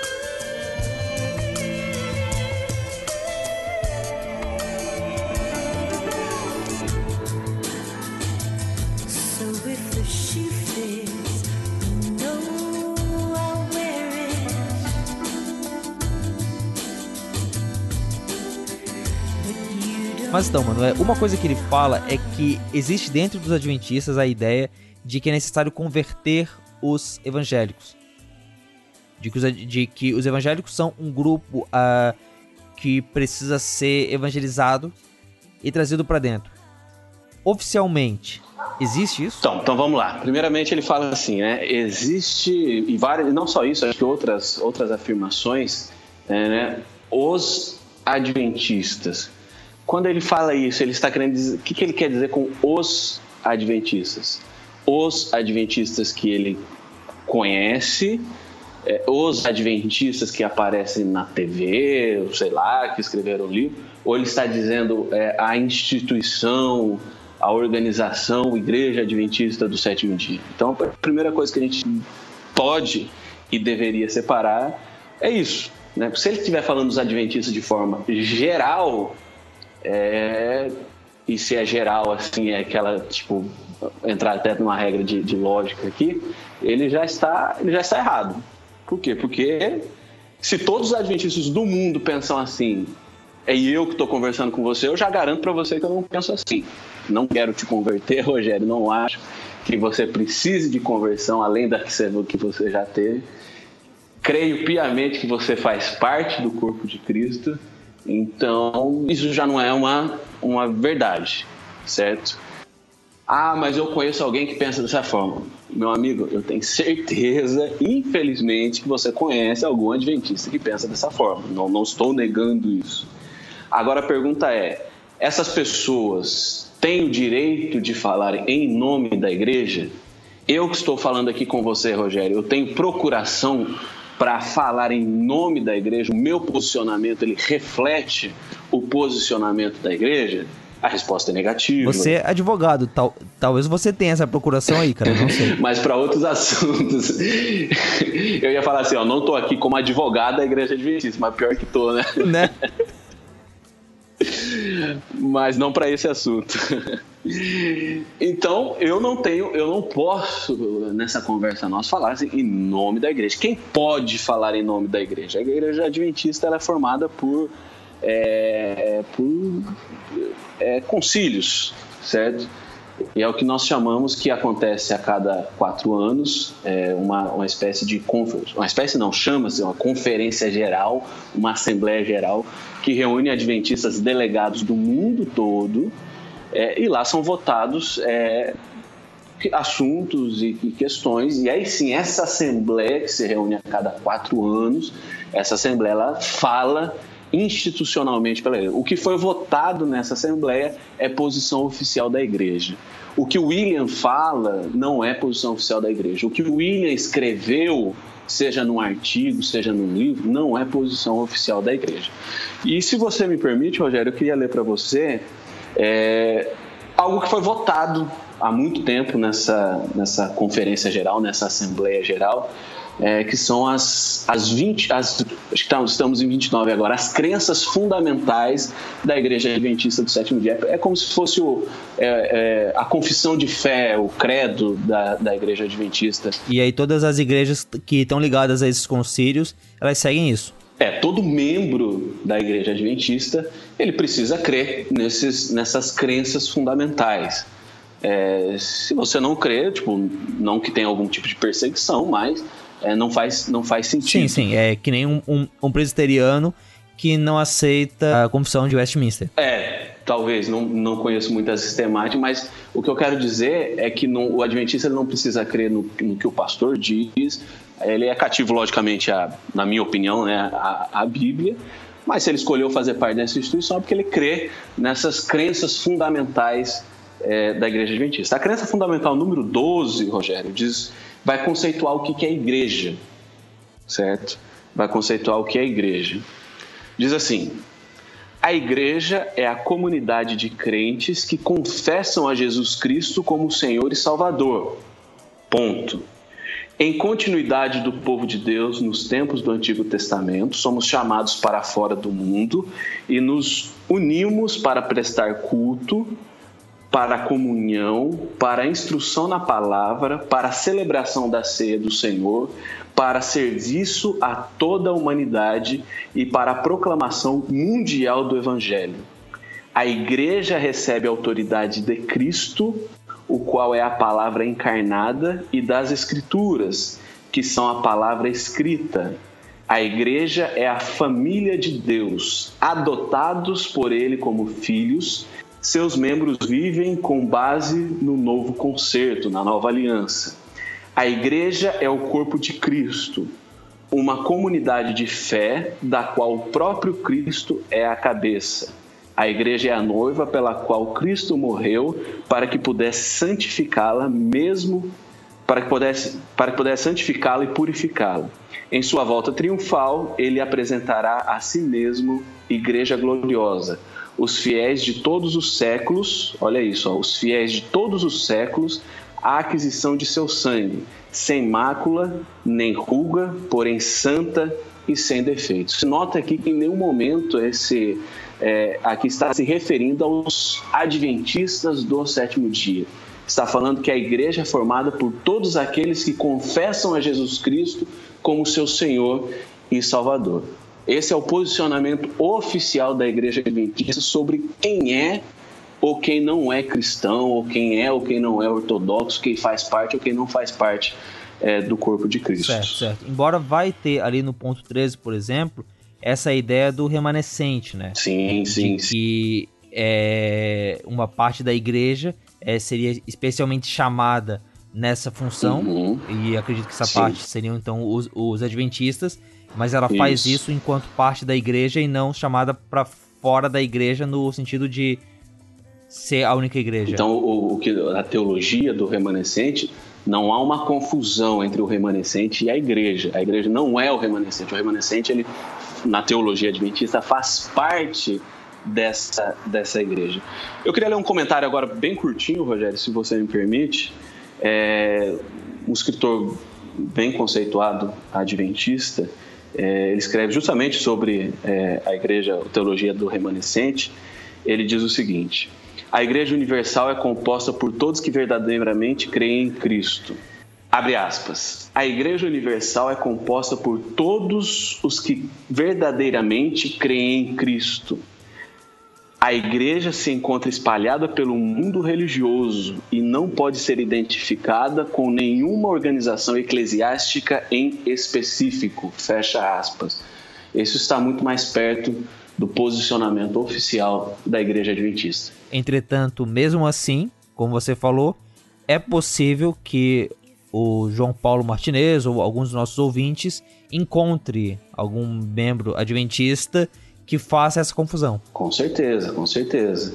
Imagino, imagino que outras é, é, comunidades religiosas também têm esse, sim, esse sim, aspecto sim, mais, mais exclusivista é, mas dessas pessoas que pensam assim, elas não têm o direito de falar em nome da, da Igreja Adventista, certo? Somente essa Assembleia Mundial o pode fazer, que é o que a gente já leu aqui. Certo, certo. É claro, é, eu acho que é, eu, como não adventista, até poderia questionar você, poderia é, é, debater sobre a questão da teologia do remanescente em si. Mas eu acho que o, um ponto que se levanta para discussão é que nesse livro aí, que você citou, por exemplo, nesse artigo aqui, no artigo 12 das, das crenças fundamentais, fica não explícita, eu diria, mas uh, fica é, exposta ali a ideia de que a igreja não se é, não está ligada a uma organização, né? Não está debaixo de um grupo, o que é a, a palavra seita tem a ver com, com essa separação, né? Com um grupo separado. Então é, já, já tenta se ver, pelo que eu percebo aqui, a igreja adventista dentro desse corpo maior. E é curioso, né? Porque eu, se eu não me engano, aconteceu agora de novo. Nesses infográficos sobre a reforma protestante, o pessoal vai mostrando de onde que ela foi se dividindo, que normalmente os adventistas ficam no grupo junto com espíritas cristãos, com testemunhas de Jeová, né? Tipo, eles. É, a, a ideia que se tem deles normalmente vai, vai colocar eles é, como algo externo ao movimento protestante, né? Ainda nessa parte é, dessa seita, se, você sabe se existe alguma determinação, por exemplo, que é uma denúncia que, ele, que, o, que o João Flávio Martinez faz, de que os membros evangélicos que entram na igreja adventista devem ser rebatizados? Não, muito pelo contrário. Eu, eu se eu soubesse essa pergunta, eu tinha preparado aqui o material. O manual da igreja diz que as pessoas que vêm é, de, de denominações é, históricas, acho que é essa palavra usada, denominações históricas, que já passaram pelo batismo por imersão, é, elas são recebidas na igreja adventista por profissão de fé e não por batismo. Né? Quando o manual da igreja, que também é votado, que é posição oficial da igreja, diz isso, é, o que, que o manual está implicitamente dizendo? Se você já está vindo de uma, de uma, de uma comunidade histórica, já passou pelo batismo por imersão, é, ficando de fora aí alguns, sim, sim. alguns mas em linhas gerais, se você já passou pelo batismo é, por imersão, você já faz parte do corpo de Cristo. Então isso deixa claro, se você não precisa do batismo, é porque você já faz parte do corpo de Cristo, você já foi batizado. Então isso isso fica claro que deixa claro é, que oficialmente não há essa necessidade de conversão de outros irmãos evangélicos. Agora sim, Rogério, para não, eu não, não posso ser hipócrita aqui, eu tenho que fazer a minha culpa. Há uma espécie de mentalidade é, popular É, e o nosso amigo Peter ele sempre separa isso do que é teologia católica e do que é, é mentalidade popular, e eu gostaria de fazer isso também. Há uma certa mentalidade popular permeada é, de que há essa necessidade de, de conversão dos outros dos evangélicos, dos outros, dos outros cristãos. Logicamente tem que ser feita essa meia culpa, mas novamente não é um posicionamento oficial da igreja. Na minha opinião, isso deveria ser mais explicitamente combatido dentro da própria igreja, mas isso daí é assunto para outra hora. Sim, sim. É, um pastor tem a autonomia, por exemplo, para pedir que um membro vindo de outra igreja seja rebatizado ou se, se, ele fizer isso, ele está contrariando o manual da igreja. Certo. Ele pode ser denunciado certo. por isso. Não, não, vou saber informar qual é o procedimento para isso, mas ele está, de regra, está contrariando o manual. Se ele forçar a pessoa. Agora, tem gente que vem, e eu, eu já conheço gente, vem de outra denominação, pede, pede batismo. Não, gostaria de passar pelas águas do batismo, isso não, não lhe é negado, certo? mas não há ou não deveria haver a pressão do pastor para que essa pessoa passe passe pelo batismo, novamente, porque o manual da igreja que o pastor ele tem que ter conhecimento, o manual da igreja diz que pessoas que vêm de denominações históricas, que já passaram pelo batismo de imersão, elas são recebidas na igreja por profissão de fé e não por batismo. Sim. É, o João Paulo Martinez, ele comenta de um livro, Estudando Juntos, que ele faria menção a essa, a essa necessidade das, das, das pessoas né, serem rebatizadas, de, aliás, que as, que as pessoas de fora da igreja adventista não são irmãos. Você conhece esse livro? cara, sinceramente junto? não conheço, cara. Sinceramente, eu não sei se ele é um pouco mais mais antigo, que, que a gente é novo, né, Rogério? Né? Eu, sinceramente, não, não conheço. Não estou dizendo que não, não existe, sim, sim. não sei quem preparou esse material, sinceramente, não, não conheço o conteúdo desse. É, desse livro. Desse Bom, de, de, qualquer modo, pelo visto, não é um livro tão popular hoje na, na igreja para uh, tá. Se ele realmente fala isso para estar tá influenciando as, as pessoas, como a gente não tem essa fonte, é, no, no site do, é, eu sinceramente do, não, do não CCAP conheço. tem só a capa do livro. Então, é, na, na falta de fontes, a gente não entra nesse mérito aí do livro em si. Por fim, uma coisa que ele comenta é que dentro da igreja adventista, os livros da Ellen G. White, eles teriam a mesma autoridade do que a Bíblia. É, e assim, é, novamente, é, eu acho que no próximo BTcast sobre adventismo, vocês vão entrar com calma na questão da Ellen G. White, do espírito da profecia, mas aqui, pra gente ser sucinto, é, existe essa ideia de que de algum modo a revelação das escrituras é completada por, por pessoas que escrevem como a Ellen G. White e que esses escritos têm um status de inerrância como é que é? Cara, não, não, não, não é nenhum. Não há natureza é, de se completar, complementar ou suplementar as escrituras. Eu sei que vai ter muita gente que vai duvidar, mas a igreja adventista, ela, como filha da reforma protestante, é, você pode. Sei, quem ouvir pode discordar, fique à vontade, mas como filha da reforma protestante, crê nos cinco solas é, da reforma protestante, inclusive o mais famoso, que é o Sola Escritura, certo? Então, nós cremos piamente é, de que a Bíblia ela é a única regra de fé e de prática, ela é necessária e suficiente para a salvação das almas. Isso é ponto, ponto fechado, certo?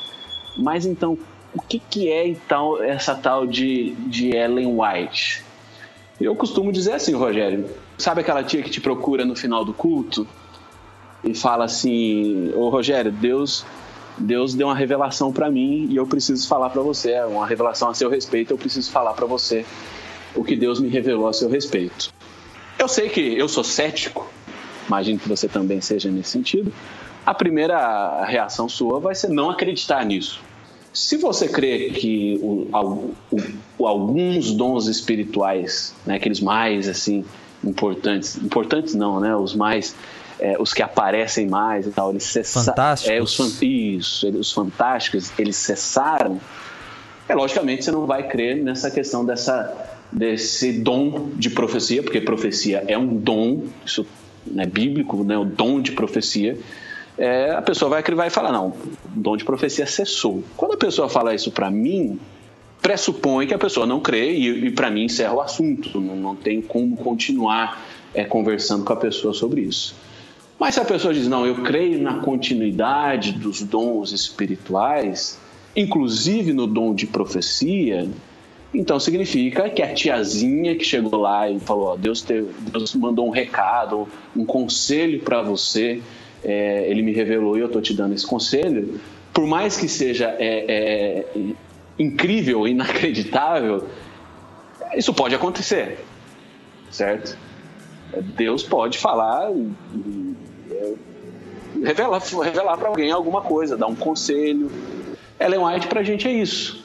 Essa tiazinha que a gente supõe que, que seja verdadeiro esse, esse dom de profecia e que veio no final do culto e deu um conselho para você. Ó, Deus pediu para te, te dar esse conselho e tudo mais. E é isso. Então, se esse conselho que a tiazinha te deu for verdadeiro, isso não significa que está suplantando a Bíblia, que está diminuindo a Bíblia e que esse conselho ele tem que se tornar Bíblia. Qual é a diferença da Bíblia para este conselho? A Bíblia ela é necessária e suficiente para a salvação. A Bíblia ela é universal, ela é dirigida a todas as pessoas, enquanto que o conselho dessa tiazinha do, de final do culto que deu para você, ela não serve para mim. Ela foi destinada para você, certo? Se vamos supor que seja verdadeira a afirmação dela, que Deus realmente se revelou para ela para dar o conselho para você, certo? Então, é basicamente isso, Rogério. Nós cremos que Ellen White tem um dom de profecia, mas isso em nada afeta as escrituras, né? Ah, mas é igual às escrituras? Não, tem, na minha opinião, tem naturezas completamente distintas. Agora, uma coisa eu tenho que dizer: não há meia inspiração, não há meio dom profético. Ou a pessoa tem, ou não tem. Então, o mesmo espírito que inspirou as escrituras, se essa tiazinha de final do culto foi inspirada a te dar aquele conselho, o espírito é o mesmo. Não é meia inspiração. Só que tem naturezas completamente distintas. Eu acho que dois paradigmas que a gente pode comparar é o do credo e o da tradição católica. Entende? Pelo que eu percebo na tradição católica, até uma conversa que eu tive com o Peter, e ele colocou isso, a Igreja Católica vê a tradição como o complemento à revelação das escrituras.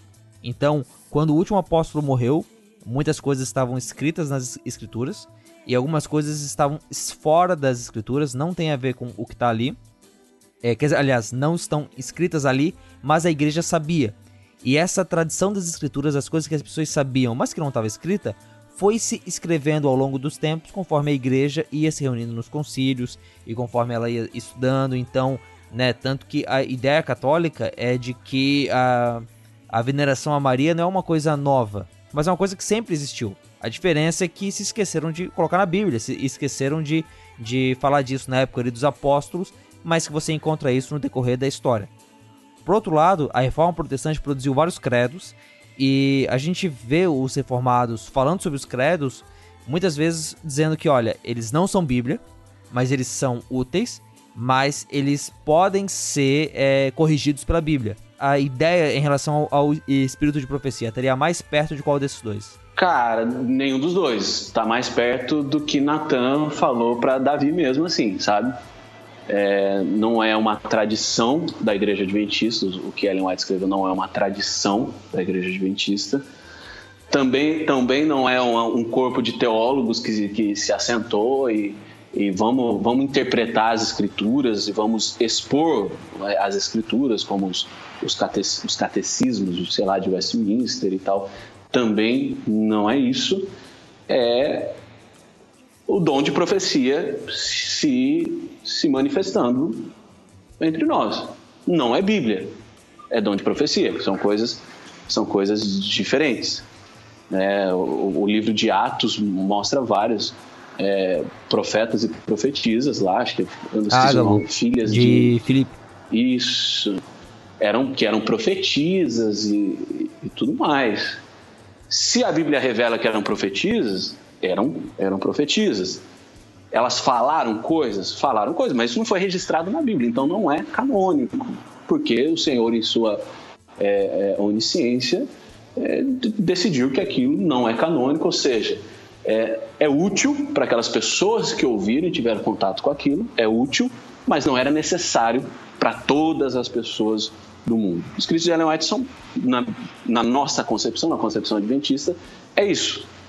São úteis, mas não são necessários, não são complementares à Bíblia, não são suplementares à Bíblia, mas são conselhos conselhos úteis, são reflexões, conflexões úteis. Bom, mas é isso, ouvinte. Talvez você discorde de alguma, de alguma das, das coisas que o Will falou nessa segunda parte aqui. É, eu não concordo com tudo que ele falou também. Mas eu acho que a parte boa de um debate sobre esse, e aí voltando e fechando na apologética, é que a gente elimine os espantalhos do nosso redor. Entende? Eu acho muito melhor que a gente possa fazer, e eu espero que o BTcast, quando acontecer, seja isso. Quando a gente consegue fazer um debate olhando na cara do outro e vendo as ideias dele e criticando os pontos que realmente em que realmente há divisão do que a gente de algum modo é acabar acreditando em versões menores, em versões é, antigas ou, ou visões preconceituosas um sobre a fé do outro e que leve a gente a não a não é, a, a não ter um debate, né? E nesses tempos de polarização tão maluca que a gente tá vivendo, né? Isso é tão fácil de acontecer e, e tão triste quando acontece, né? Então, que a gente entenda melhor o que os nossos irmãos pensam, se, se aplique, se realmente quer estudar essa parte da apologética e seja bem-vindo ao barco, é, se aplique a estudar isso para que possa haver um debate e para que a gente possa edificar uns aos outros, ter, ter mais certeza sobre aquilo que a gente acredita, né, baseado no, no que é a realidade. alguma coisa para completar? Alguma mensagem inspiradora para eu colocar em condição de música? Não, não, Rogério, é, é, isso aí. Agradeço a oportunidade. Só acho que você está dando muito espaço para seita no seu Sim. No, no Fora Sim. do Éden. Não, mas, mas, mas relaxa, cara. No ano que vem não, não vai ter nenhum desses. Eu tô fazendo só esse ano aqui. e aí, ano que vem a gente vai ter só programas sérios falando sobre. Ortodoxos. Muito ortodoxos. Só que sem também os ortodoxos, porque eles também são seita. É... Então, é outra coisa também, né? Eu, eu vou encerrar com o hashtag Todos Somos Seita. Né? O cristianismo ele nasce como uma seita do judaísmo. É, o, o movimento protestante ele nasce como uma seita do catolicismo, né? Uma separação do catolicismo e você fique tranquilo que para alguém você sempre vai ser uma seita, independente da sua da sua denominação. Para alguém Mano, você eu sou pentecostal seita. e calvinista, cara. Mano, o, é, o que não falta é seitoso. é gente para me chamar de, de seita, cara. Seitoso.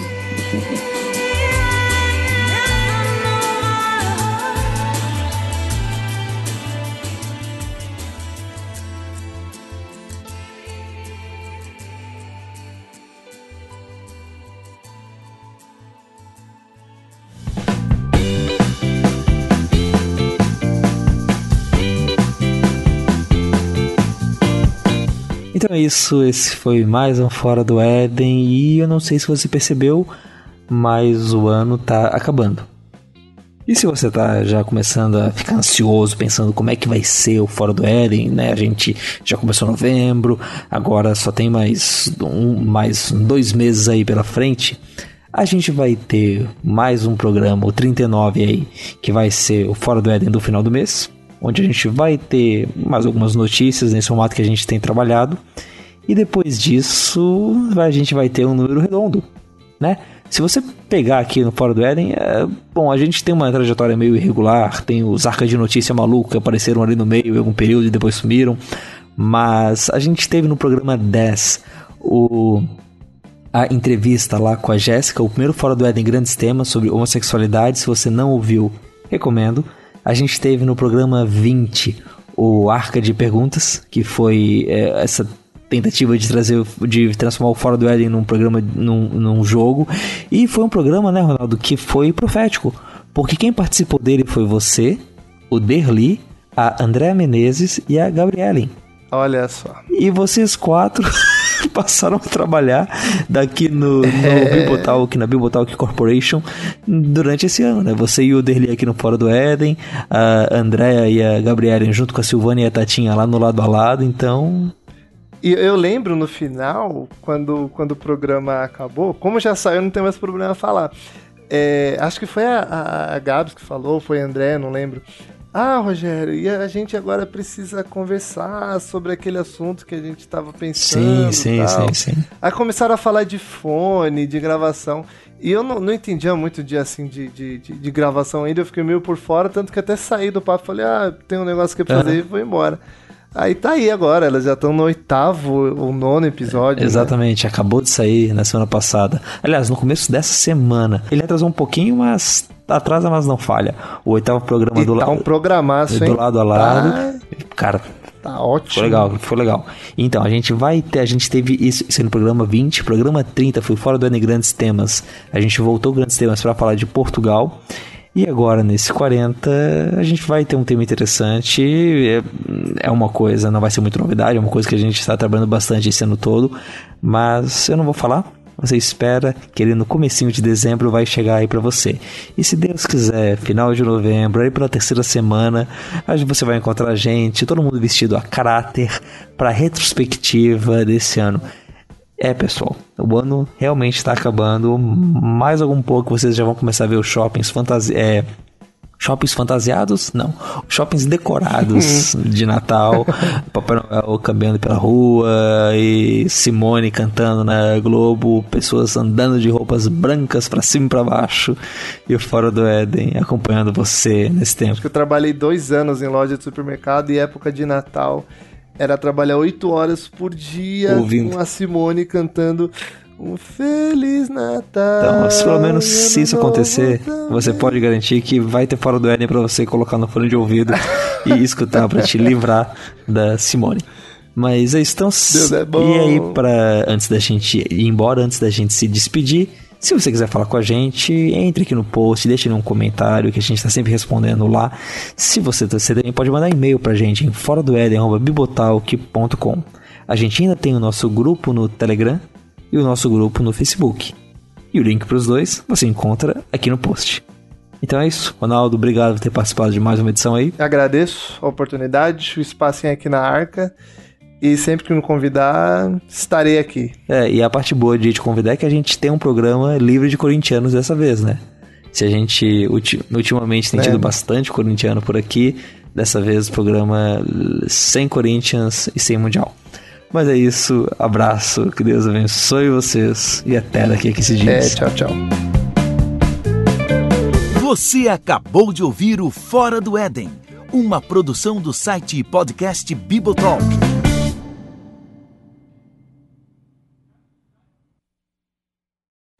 Vai ser o Fora do Éden qual? 38. 38.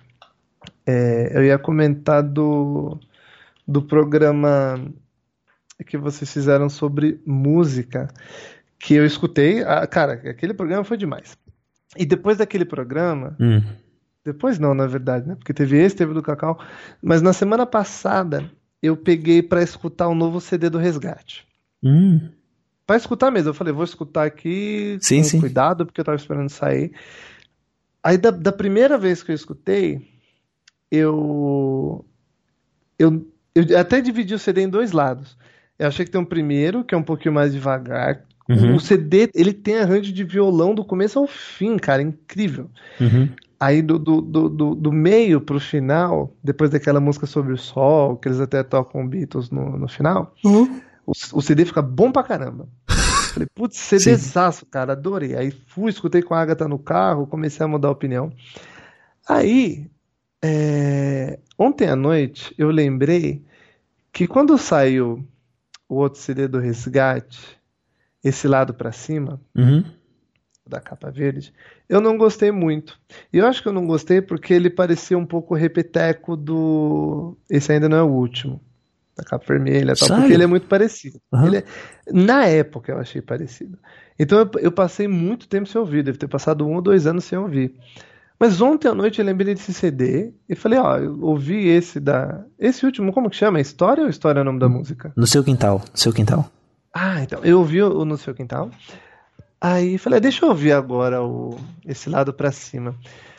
Fui escutando hoje de manhã. Cara, que CD, mano. Cara. Cara, que demais, velho. O, esse CD aí, o. O, o Deixado para Cima, é o meu CD favorito deles. Cara, eu acho que de todos, cara. Porque. Cara, ele é. Assim, ele. Ele me soa muito o CD feito por pessoas maduras. Exatamente. Tipo, você. Cara, parece que eles são os tiozões que eles são, né? Mas os tiozões maneiros que sentam do teu lado e vão te dando umas. e vão fa falando umas paradas assim, sabe? Que tipo, tu fica. Tu parece que fica esperto, sabe? Tipo, não é. Não são adolescentes cantando. Não é, é gente com. É, é, gente bem resolvida cantando, tá ligado? É, eles sabem onde eles querem chegar, cara. E o, o, o CD, ele tá assim, muito, mas muito, mas muito bem tocado. Tem várias referências no, no CD inteiro. Sabe? Eu, coisa que eu, que eu gosto que o Resgate faz é colocar referência de bandas que não são cristãs no meio das músicas. Sim. Esse, inclusive, tem uma música, eu nem vou lembrar. É, é aquela que o, que o Jean adora, esqueci o nome. Eles, eles precisam saber. Uhum, uhum, uhum. O, o, final da música, com, com aqueles solinhos na guitarra, é Iron Maiden puro. Ah, é? A, cara, aquilo é, é, é, o solo típico de Iron Maiden. É, é, incrível. Tem um, tem um lance que eles colocam, tipo, uma música do Pato Fu. Tem, eles colocam Beatles no meio também. Sim. E o CD é pancada do começo ao fim. Sim, sim. Cara, poxa, deixa eu uh, uh, abrir aqui o coisa deles pra poder ver as músicas, mas esse, este ainda não é o último, cara. Essa. Eles precisam saber, é uma música maravilhosa, cara. Eu, é eu, eu, eu, eu cito ela sempre que eu posso. Errando e aprendendo, cara. Sabe? Quando se sentiu pronto, tudo deu errado, não pôde consertar. Caramba, cara. Tipo. Sabe, tipo. É isso, cara. sabe? Tudo é, é, é. Como é que é? Tudo é uma lição, a gente tem que aprender. O mestre usa a vida, a vida usa tudo. Será que erramos Rapaz. tanto sem nunca compreender que o Deus que, que às vezes lutamos. Como é que é? Então, eu não vou lembrar porque eu, eu reescutei esse CD hoje. Eu fui Cara. extremamente impactado, mas as letras, assim, de cabeça eu não vou lembrar. Sim, sim, mas elas são. Eu, eu ia comentar do, do programa, por quê? Porque eu escutei aquele programa com o Giancarlo dando hum. aquela aula de música que ele deu, e, e, eu fiquei no meu coração de ouvir tanto oficina uhum, quanto uhum. resgate, assim, com, com mais cuidado mesmo de prestar uhum, atenção. Uhum, não, ah, eu tô trabalhando e vou colocar uma música aqui para ouvir. Falei, não, eu vou parar, vou ouvir, vou prestar atenção nas letras. E esse CD, esse lado para cima, rapaz, sério, eu acho que veio no momento certo. Talvez quando eu vi, eu não tava maduro ainda, não tava pronto pro CD. Uhum. E hoje, assim, eu, eu, tive, se eu tive um dia bom hoje, foi muito por causa desse CD de eu ter ouvido ele de manhã. Que massa. Eu ficava besta, cara. Terminava uma música, começava outra. No meio da música, cara, eu começava a dar risada de tão bom que eu achava que eram as músicas. Cara. Eu Não, vou até eu vou agradecer o Jean depois. Tô agradecendo você pelo programa e o Squid também, porque, cara, foi por causa desse programa que eu ouvi esse CD e o CD me marcou. Que massa, cara. Que não, não, pô. De mas um CD eles... que eu falava que era ruim pra um CD que me marcou, cara. Mas eles, cara, eles fazem isso, cara. Eles têm. A discografia é toda deles, cara. Eu tô com a coisa. O único que eu não gosto tanto é, é o. Ainda não é o último. Esse CD eu, eu tenho uma, uma, uma birra com ele. Foi mas... por esse CD que eu conheci, acho que por causa disso que eu gosto. Sim, mas cara, mano, o. Até eu envelhecer é um CD estranho, assim. Ele tem músicas boas, ele tem músicas não tão boas. Mas ele tem uma, mano. O Perdido e o Sentido. Tu, tu já ouviu? Não. É uma que é um violão de 12 cordas, cara. É a última música do CD. É o violão e o Zé Bruno cantando. Mano do céu. Que música. Quando eu tinha um carro, eu às vezes tipo saía do serviço Eu, eu acho que fiz isso uma, duas vezes, mas eu pegava, sabe, fechava o, o meu carro, não era bem meu, assim, porque sabe quando, hum. tipo, o teu pai te ajuda a comprar o carro e o teu pai fica colocando, projetando no carro aquilo que ele queria ter? Sim. Então, tipo, tinha um aparelho de som muito grande, muito bom, assim, tipo, pra eu que tava ouvindo podcast. não precisava. Mas eu, mas eu pegava essa música, cara, jogava ali, tipo, no alto, tá ligado? Com, com, o vidro fechado e, cara, sabe, tipo, ia andando pelo centro da cidade no domingo de noites, voltando do serviço e cantando, feito um maluco, o perdido, é o, o, perdido e o sentido. O perdido e o sentido, eu vou procurar cara, amanhã, vou escutar é muito, amanhã de manhã quando eu for trabalhar. Muito, muito legal. E eles têm, cara, eles têm CDs, bacana, tipo, gosto bastante, cara. Gosto bastante essa. Isso que é legal, assim, cara, tipo, quando eu vi que o Oficina ia ia dar o hiato, né? Tipo, cara, como é legal poder ter um espaço aqui pra gente falar tanto do oficina quanto do resgate, poder falar dessas bandas aí que a gente tá, tá vendo e que às vezes o pessoal não não conhece, cara. É, então... eu só conheço, na verdade, porque a Agatha, que tá na igreja faz tempo, me apresentou. Porque eu mesmo não, não vou muito atrás, porque eu não gosto muito de, de, de música gospel, obviamente Sim. não por causa da letra, mas é muito comercial tal, e eu não curto muito essas músicas muito comercial, assim, pesadona feita só para vender. Uhum. E justamente as bandas que não fazem assim é a trinca que eu escuto, né? Que acho que todo mundo escuta. Que é Resgate, Oficina e Cats Barnea. Uhum. Sabe é uma música boa, gostosa de ouvir mesmo. Inclusive o Katz Barnett, eu, eu, mandei lá no grupo. O Katz Barnett, ele gravou uma versão ao vivo do tema do, do Fora do Éden. Sim, sim, gravou sim, gravou sim. Ficou boa pra caramba. Ficou legal, cara. Ficou. Cara, a, a voz do cara tá, tá, tá boa, cara. Tá, tá. Tá muito boa. Pra um cara que tá velho cantando ao vivo, achei que arrebentou, velho. Né, né? Abraço é. pro pessoal do, do Guns N' Roses, né?